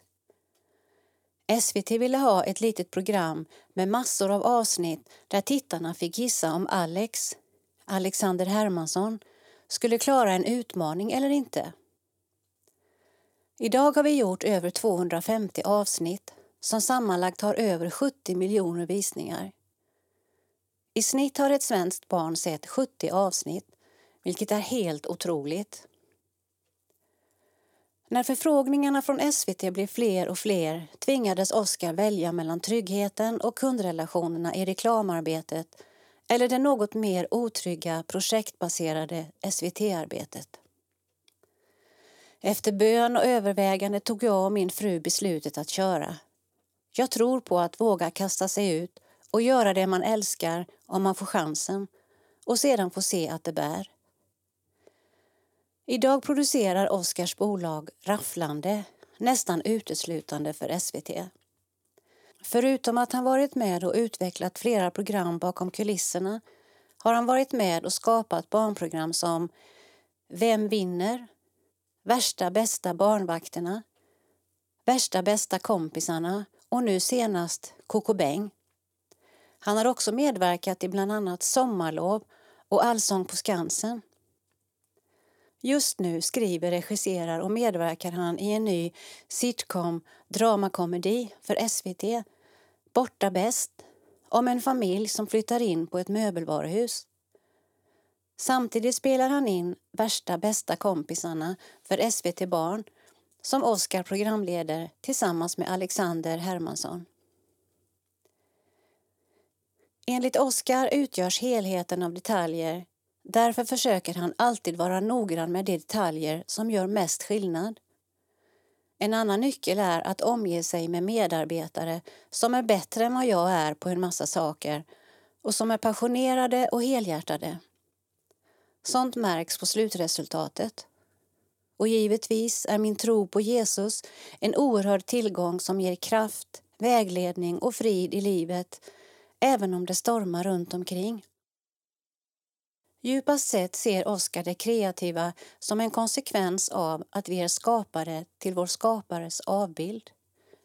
Jag tror att alla är kreativa, men kreativiteten tar sig uttryck på olika sätt. Det vi kallar kreativitet är förmågan att få fram saker ur något redan existerande. Bara Gud skapar ur intet. Vidare betonar han att kreativiteten inte är en magisk kraft även om det finns metoder som kan hjälpa till att få igång den kreativa processen. En föreläsare gav bilden av kreatören som ett träd där idéerna är frukterna.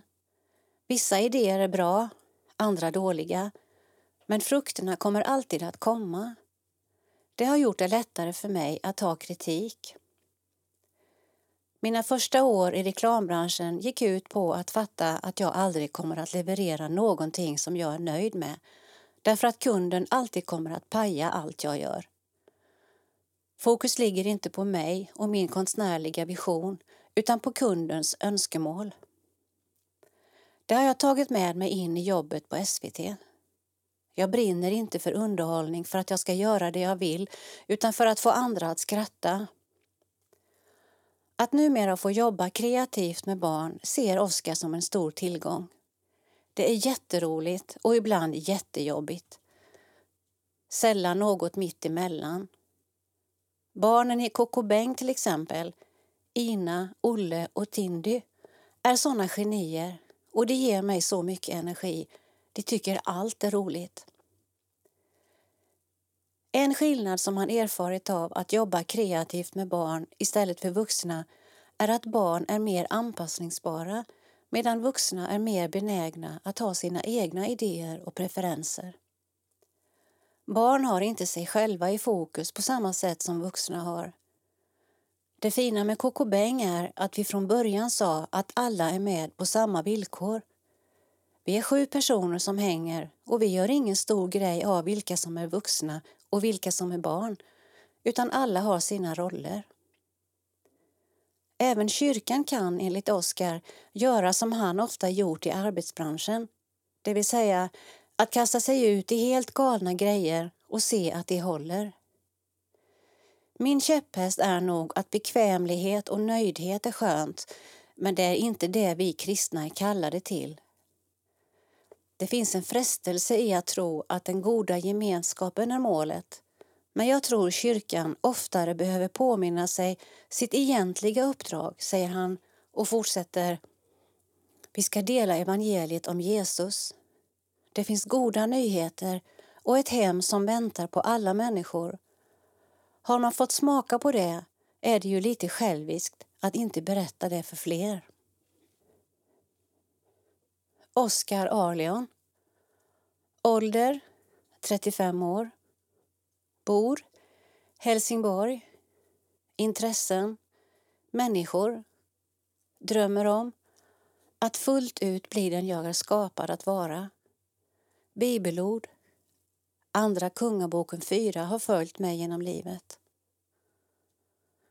Oskar har medverkat i Coco Beng, Gissa Alex, Vem vinner?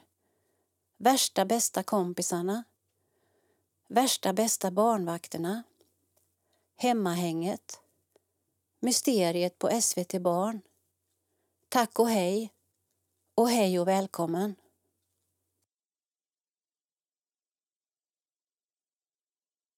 Sida 51.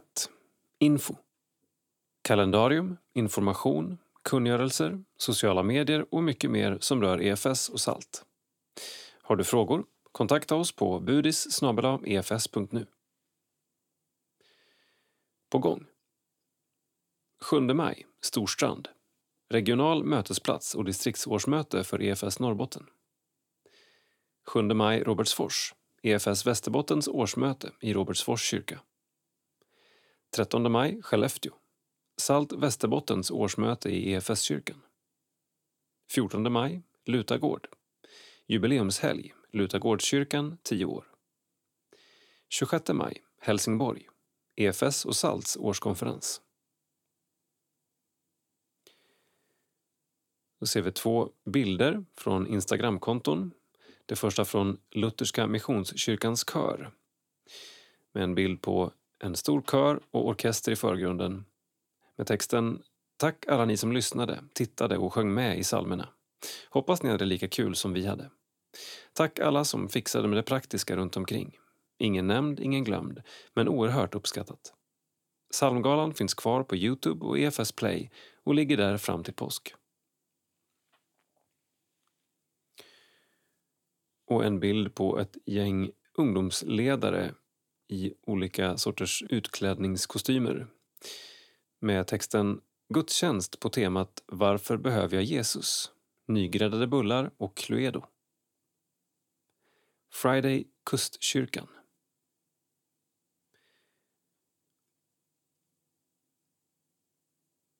Gripande möten i Etiopien. Staffan Grenstedts kyrkohistoriska avhandling finns nu översatt till amhariska. Trots tuffa coronarestriktioner och UDs avrådan att resa till Etiopien åkte den tidigare EFS-missionären Staffan Grenstedt dit den 1 januari 2022.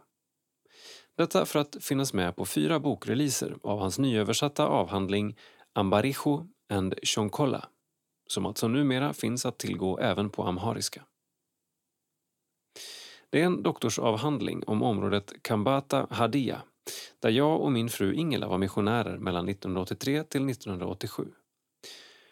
Själva avhandlingen behandlar den lokala kyrkohistorien i regionen. Embryot till kyrkan jag jobbade i visade sig ha en rätt märklig historia, som en så kallad African Independent Church. Men då denna adopterades av Mekanesuskyrkan blev den slutligen en synod där 1969. Ett kyrkligt bevis på etiopisk solidaritet över etniska, sociala och religiösa gränser, säger Staffan. Bokreleaserna, som skedde på fyra olika platser runt om i landet, var festliga och kom att bli mycket lyckade.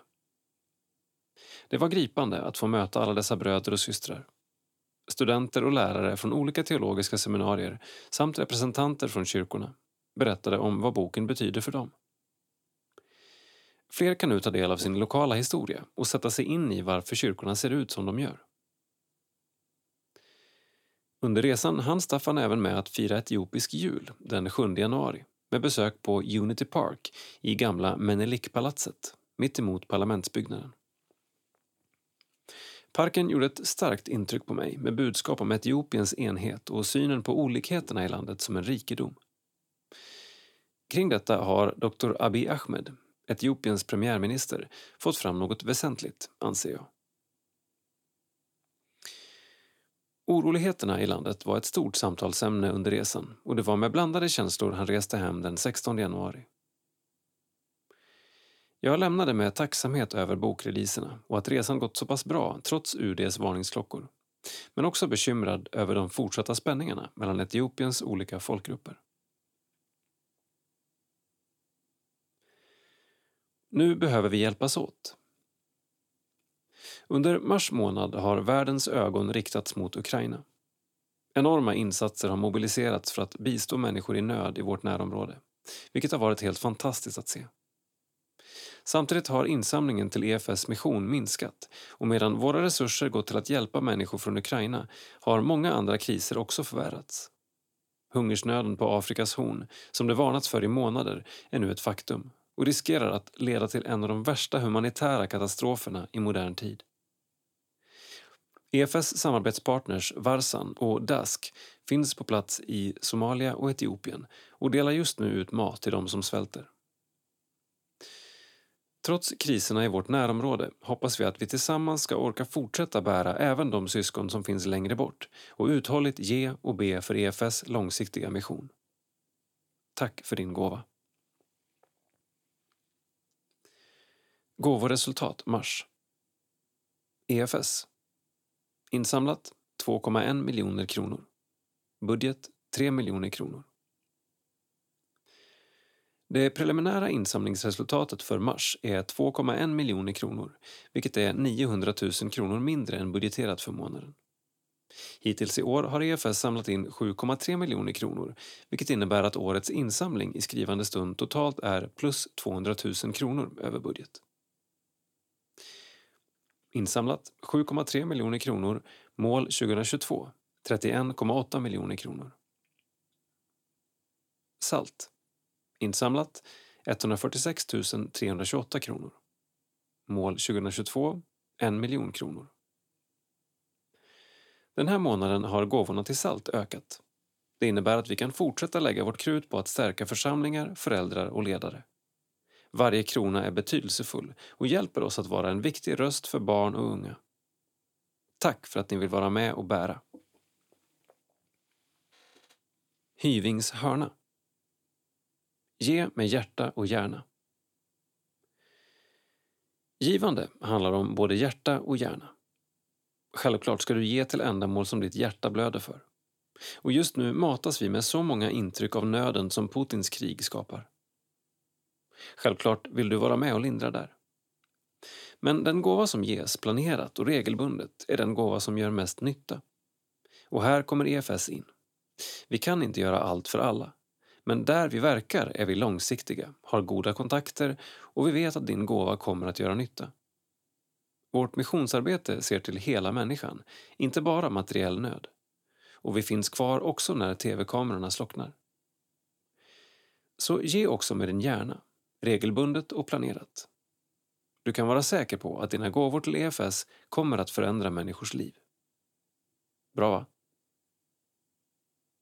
Roland Hyving, ekonomichef EFS. Sida 54. Barn i alla länder. Skapad till att skapa.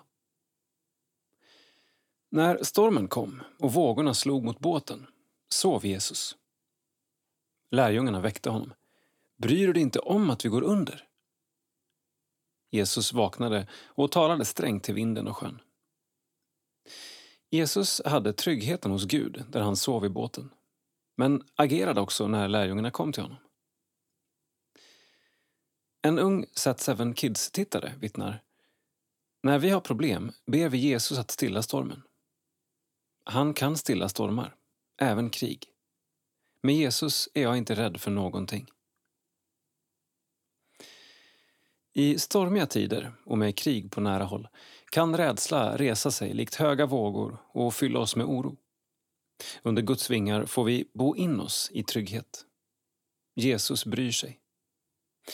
Bönen har en förvandlande kraft och många goda krafter inom Bials arbete kämpar för att barn ska få vara barn och att barn ska få lära känna Jesus som världens hopp. Sofia Svensson, Bial-inspiratör. Insamlingsresultat. Mål 2021 1,7 miljoner kronor. Insamlat 551 905 kronor.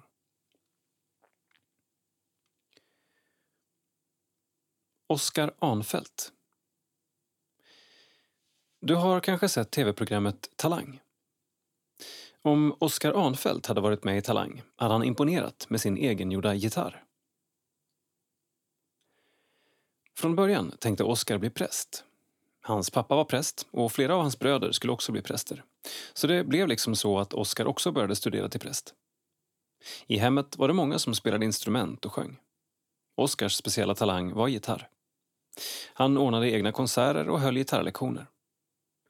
Till sist kom Oskar fram till att det var musiken han ville satsa på. Så han flyttade till Stockholm och började Musikakademin istället. Livet i Stockholm var en fest. Men Oskar kände ändå en tomhet och fick inte frid i sitt hjärta. En påskdag gick han till Engelska kyrkan, senare Betlehemskyrkan, för att lyssna på predikanten Karl Olof Rosenius, en av EFS grundare. På den gudstjänsten bestämde sig Oskar för att följa Jesus. Nu vill han använda sina talanger att sjunga och spela gitarr för att berätta om Jesus som är vår räddare och vän och att vi är trygga hos Gud. På den här tiden fanns det en regel om att en präst måste vara med på möten där man läser, sjunger och talar om Gud. Men Oskar gjorde motstånd och ordnade missionsmöten ändå. Alla kristna som vill samlas skulle få göra det, tyckte Oskar och hans vänner. Fick han inte vara i kyrkorna hittade han andra platser utomhus eller i en sporthall. Oskar var väldigt påhittig och skapade en helt ny typ av gitarr med två halsar. En med sex strängar och en med fyra bassträngar så det skulle låta högre när han spelade på så stora platser. Oskars vän Lina Sandell skrev många texter som Oskar skapade musik till. Många av de sångerna är salmer vi gärna sjunger än idag, till exempel Blott en dag. Oskar testade att skriva musik som gick lite snabbare. Han tyckte nämligen att salmerna gick alldeles för långsamt. Att testa predika ville han däremot inte. En gång gömde han sig i en garderob för han var rädd att kompisen Kalle skulle be honom att predika på ett möte. Men Oskar blev modigare och började resa runt som missionär med häst och vagn runt om i Sverige, Norge och Danmark. Många blev väckta i sin tro på Jesus genom att Oskar vågade prova nya sånger och nya platser. Sidan 56. Region Norrbotten. Vi är en del i något större. Efter ett helt liv med olika roller inom EFS kliver nu Kurt Johansson av för att lämna plats för nya förmågor. Text Monica Arndt Bild Henrik Näslund. Kurt har varit med i styrelsen, sedermera regionala utskottet, i ett dussintal år. Men hans engagemang i EFS sträcker sig betydligt längre än så. Han har varit en EFS-människa hela livet och bland annat var han under många år ordförande i EFS Bergsviken. Han känner ett stort ansvar för att hjälpa till och säger själv att han gärna skulle sitta kvar något år till men kommer nu att stiga av regionala utskottet för att lämna plats för nya och yngre förmågor. Regionala utskottet är sedan omorganisationen mer ett råd än en styrelse men har ännu många viktiga frågor på sitt bord. Fortfarande har de ett övergripande ansvar för regionen och för att hjälpa och stödja lokala föreningar i olika frågor. Det är också viktigt att det finns en övergripande organisation för att kunna ordna större läger, konfirmation, inspirationshelg och inte minst för att stötta och vara ett bollplank för de anställda. Kurt själv säger det är otroligt viktigt att vi bygger en vi-anda i sammanhanget. Att vi gör det här tillsammans. Det är inte jag har gjort eller jag har bestämt. Vi har gjort det. Vi är delaktiga tillsammans. Vi är en grupp och vi måste vara rädda om varandra, stötta varandra. Det är därför det är så viktigt med de här större arrangemangen, att vi gör det möjligt att ses allihop i stora scoutläger exempelvis, eller på inspirationshelgen. Vi är inte bara vår lokala förening. Vi är fler, en del i något större. Vi är alla olika, har olika uttryckssätt och förutsättningar men vi får ändå vara vi i ett större sammanhang. Kurt hoppas att EFS Norrbotten kan ta tillvara på den positiva samhällsandan som finns i regionen. Det finns stora industrietableringar, turismen lever i högsta grad och folk börjar mer och mer upptäcka allt fint som finns här i Norrbotten. Vi behöver vara rustade för att möta detta. Vad gör vi om det blir en stor inflyttning till exempel? Jag tror att det jag vill förmedla är att vi ska inte ge upp. Det finns alla förutsättningar för att vi ska finnas kvar och växa. Det är också viktigt att tänka att vi gör det här med gemensamma krafter, även över samfundsgränserna. Kurts kom ihåg. Ta tillvara på människor i alla åldrar. Alla behövs. Bygg underifrån. Nyplantering är viktigt. Vi behöver nya skott. Men vi behöver också ta hand om dem som i hundra år byggt upp EFS Norrbotten, föreningarna som kämpar på år efter år.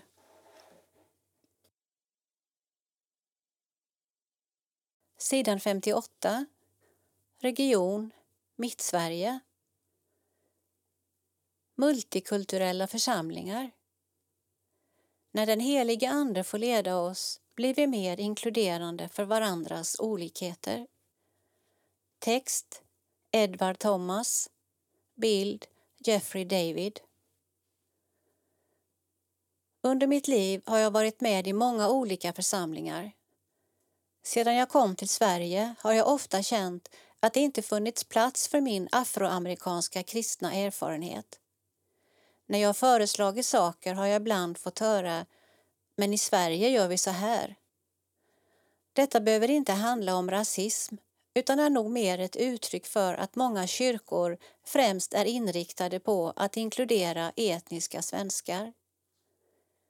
Liknande problematik finns också i församlingar med andra gudstjänstspråk. På engelska pratar vi om skillnaden mellan att vara multicolored och multicultural. Multicolored Church, assimilationskyrka. Nysvenskar och andra är välkomna till gudstjänster och övrig verksamhet men på ett svenskt kulturellt sätt. Väldigt lite anpassas efter andra kulturer.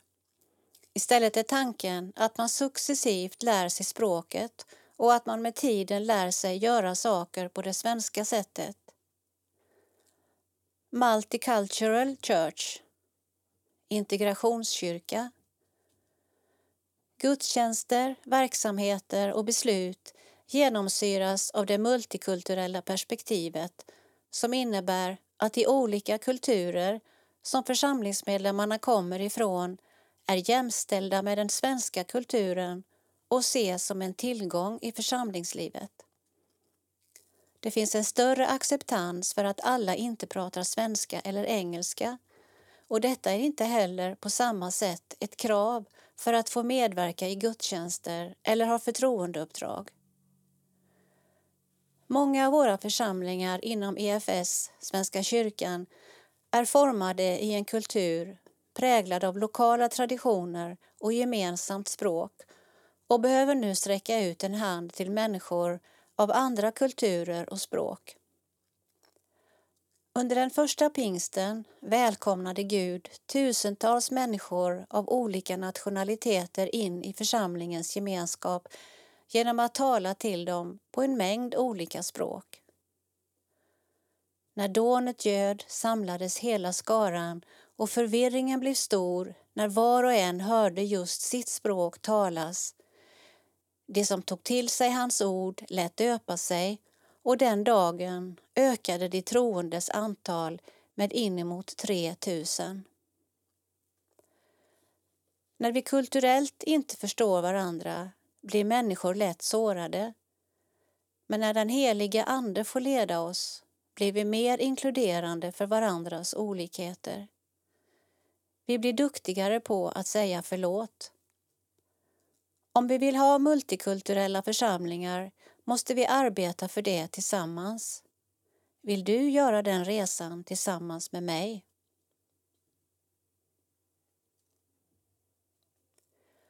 Gör alla folk till lärjungar.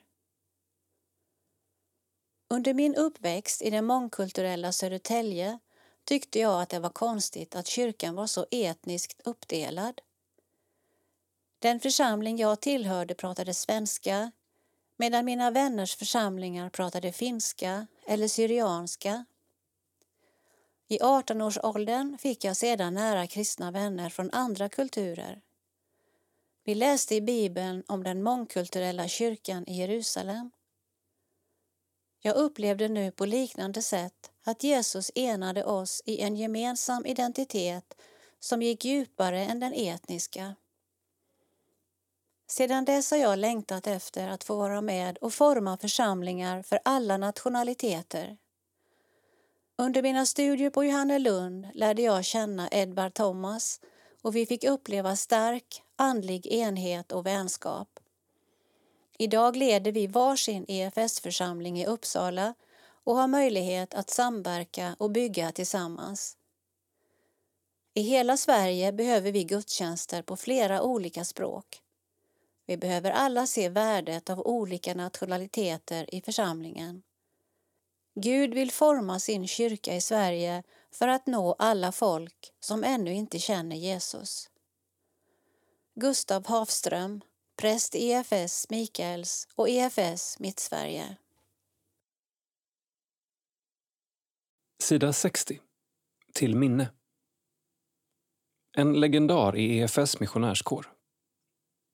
Rut Abrahamsson har fått flytta till det himmelska hemmet. Text Martin Nilsson. Bild EFS arkiv. Rut föddes 1931 i Djupsjö i Ångermanland. Utbildade sig till lärare och efter några år blev Rut missionär. I EFS jubileumsbok Det stora uppdraget räknas tjänsteplatserna i Tanzania upp. Kidugala 1958 till 1963, Ilula 1964 till 1965 och Njombe 1965 till 1974.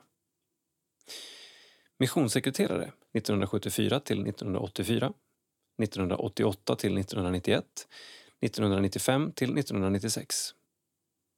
Mogadishu 1984 till 1988 och 1991 till 1995. Torra fakta som visar på trohet och hängivenhet. Och ser man på de olika uppdragen ser man en målmedveten missionär med omsorg i det lilla och i det stora. Rut fick 1965 ta över ansvaret för kyrkans ungdomsverksamhet i Tanzania och startade stora läger samt arbetsdagar där de fick brodera dukar, sy kuddar och skjortor som sedan såldes. Som missionssekreterare kom hon i hetluften direkt. Redan 1967 hade eritreaner flytt till Sudan. Vid ett besök Rut gjorde i Asmara 1975 vädjades till EFS om att göra något för dem som flytt och Sture Normark fick uppdraget att utreda och söka samarbetspartners. Den stora projektdagen, 12 maj 1976, landade ett chartrat plan i Khartoum med 26 tons last. Den som slet mest dessa hektiska dagar var säkert Rut, skriver Sture i EFS jubileumsbok. Det ena katastrofteamet efter det andra skulle sedan rekryteras, utbildas och sändas. Flyktingar kom även till Somalia och dess ambassad i Stockholm vädjade till EFS att bistå. 1980 startades arbetet för etiopiska flyktingar som flytt till Somalia. 1984 gick Rut in i rollen att leda arbetet på plats i Mogadishu. Jag glömmer aldrig hembesöket Rut ordnade för vår lilla besöksgrupp när vi fick gästa en ung somaliers hem. Vi blev bjudna på en somalisk måltid med många olika rätter. När föräldrarna, som var muslimer, gått och lagt sig berättade han om sin väg till kristen tro. Efter en tid med flyktingarbetet i Jalalaxi, norr om Mogadishu, öppnades möjligheten att söka sig längre söderut, till de områden EFS lämnat 1935. 1985 startade ett program för undernärda barn, utbildning av bybarnmorskor, brunnsgrävning, brunnsborrning i Jubadalen, med mera. Under våren 1989 spred sig oroligheterna i landet söderut och sedan följde år då man delvis arbetade i landet och andra år styrde från Kenya. 1991 mördades två av Ruts nära somaliska medarbetare och 1999 fick EFS på nytt avsluta arbetet. Att Rut orkade igenom allt detta är svårt att förstå. Rut hade inga egna barn, men omsorg om många andras. Även kvinnornas möjlighet till utbildning var viktig för Rut. De sista åren blev Ruts hem på Tiundagatan en bönecentral för en grupp nära vänner. Tack Rut för din stora insats och omsorg för de små och de svaga. Sida 62. Nytt i livet. Till minne. Yeshome Amosa. Min kära Mamita från Entoto i Addis Abeba har lämnat detta jordiska och gått in i det eviga livet. Yeshome Amosa föddes i Bako och kom i kontakt med svenska missionärer redan där. Hon började med att koka te på blindskolan när Torsten Persson med familj var där. Sedan har hon betjänat många svenskar under en följd av år. Hon var lika bra på att göra Janssons frestelse som etiopisk mat. Hon producerade själv tillsammans med sina väninnor etiopisk peppar, berberi, som hon skickade till Sverige i stor mängd. 1925 fick EFS tillåtelse av kejsar Haile Selassie att äga land och pengar att köpa ett område i norra Addis Abeba vid sluttningen av Entotoberget. Här byggdes både skola och kyrka och ett gästhem där många svenskar har bott vid längre och kortare besök i landet. För att vi utsända missionärer skulle kunna ägna oss åt våra arbeten hade vi alltid någon i köket. De fick vara beredda på gäster. Yeshome välkomnade alltid alla med samma glada min. Till sist så öppnade hon en egen restaurang nära stadens busstation så att hon kunde fortsätta att serva sitt folk.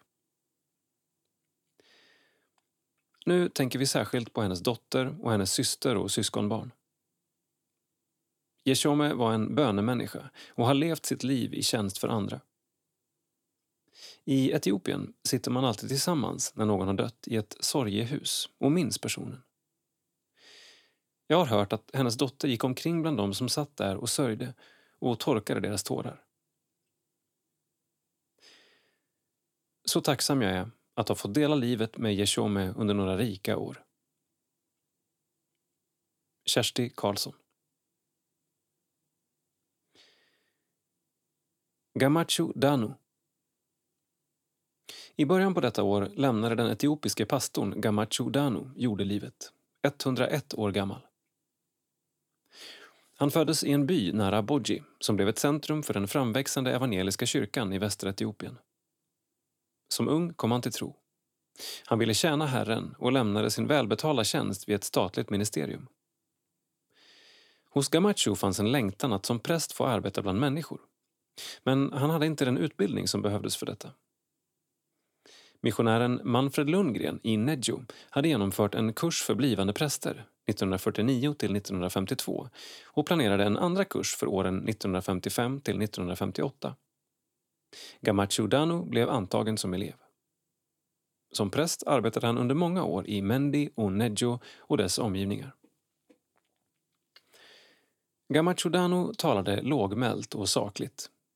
I hans predikningar fanns en klar tanke och en inre värme som gjorde att man lyssnade. Gamacho besökte Sverige några gånger och vid ett tillfälle var även hans hustru med. I Sverige finns många vänner som minns honom och hans hustru med glädje.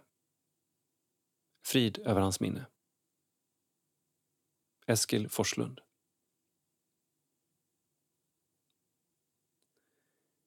Avlidna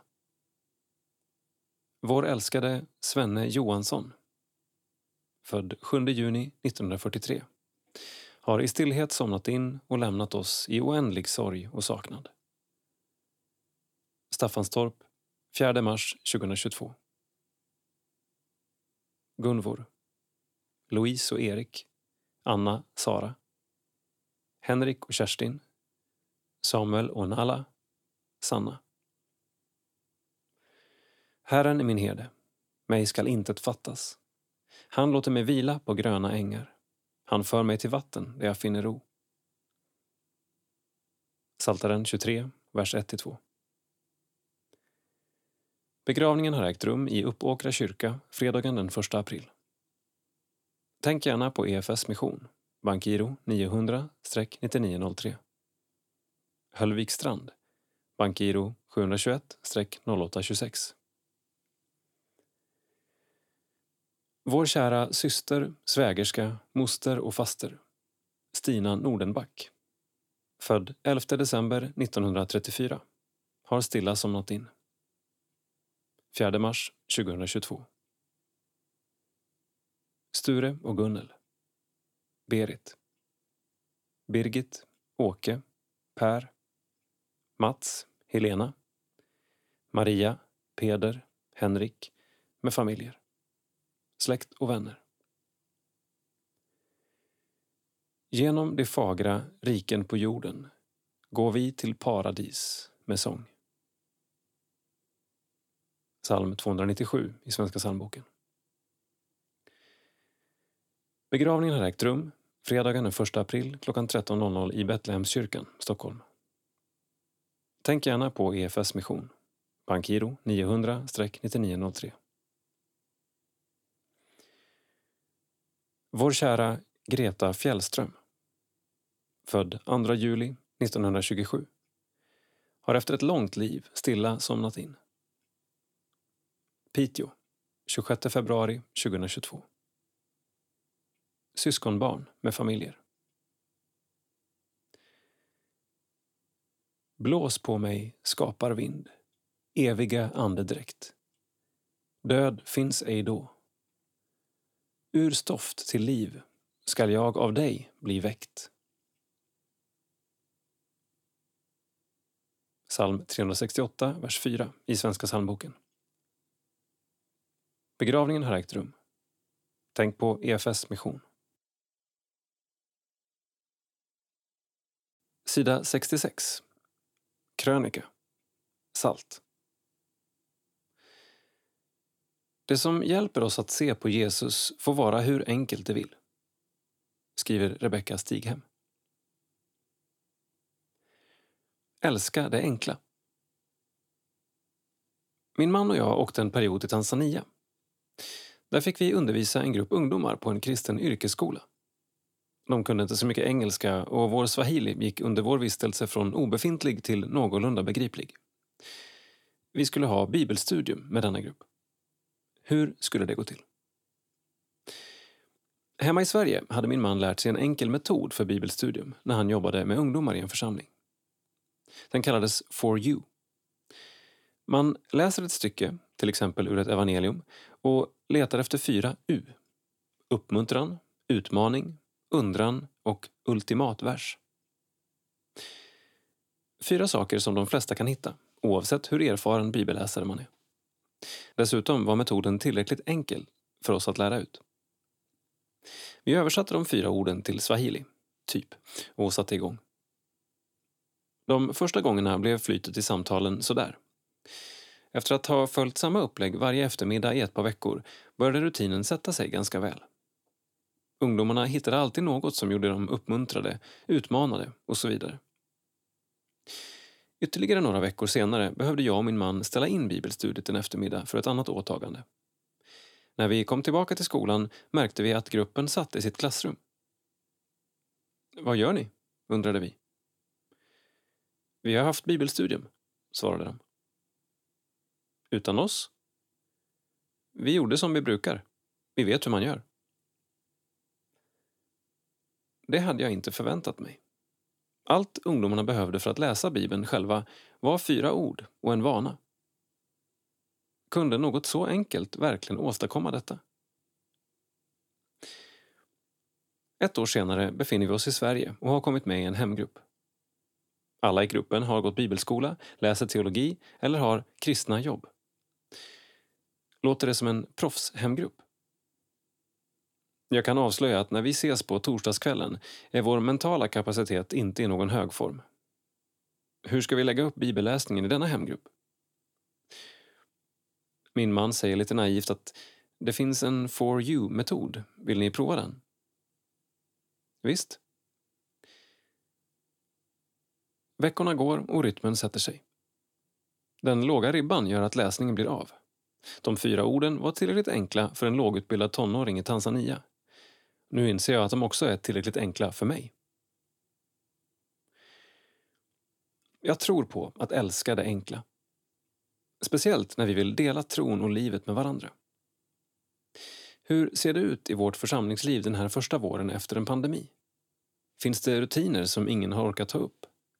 Ambitionsnivåer som förlamar oss? Kanske är det läge att gå enkelhetens väg. Att se på vad som väcker vår glädje och kärlek.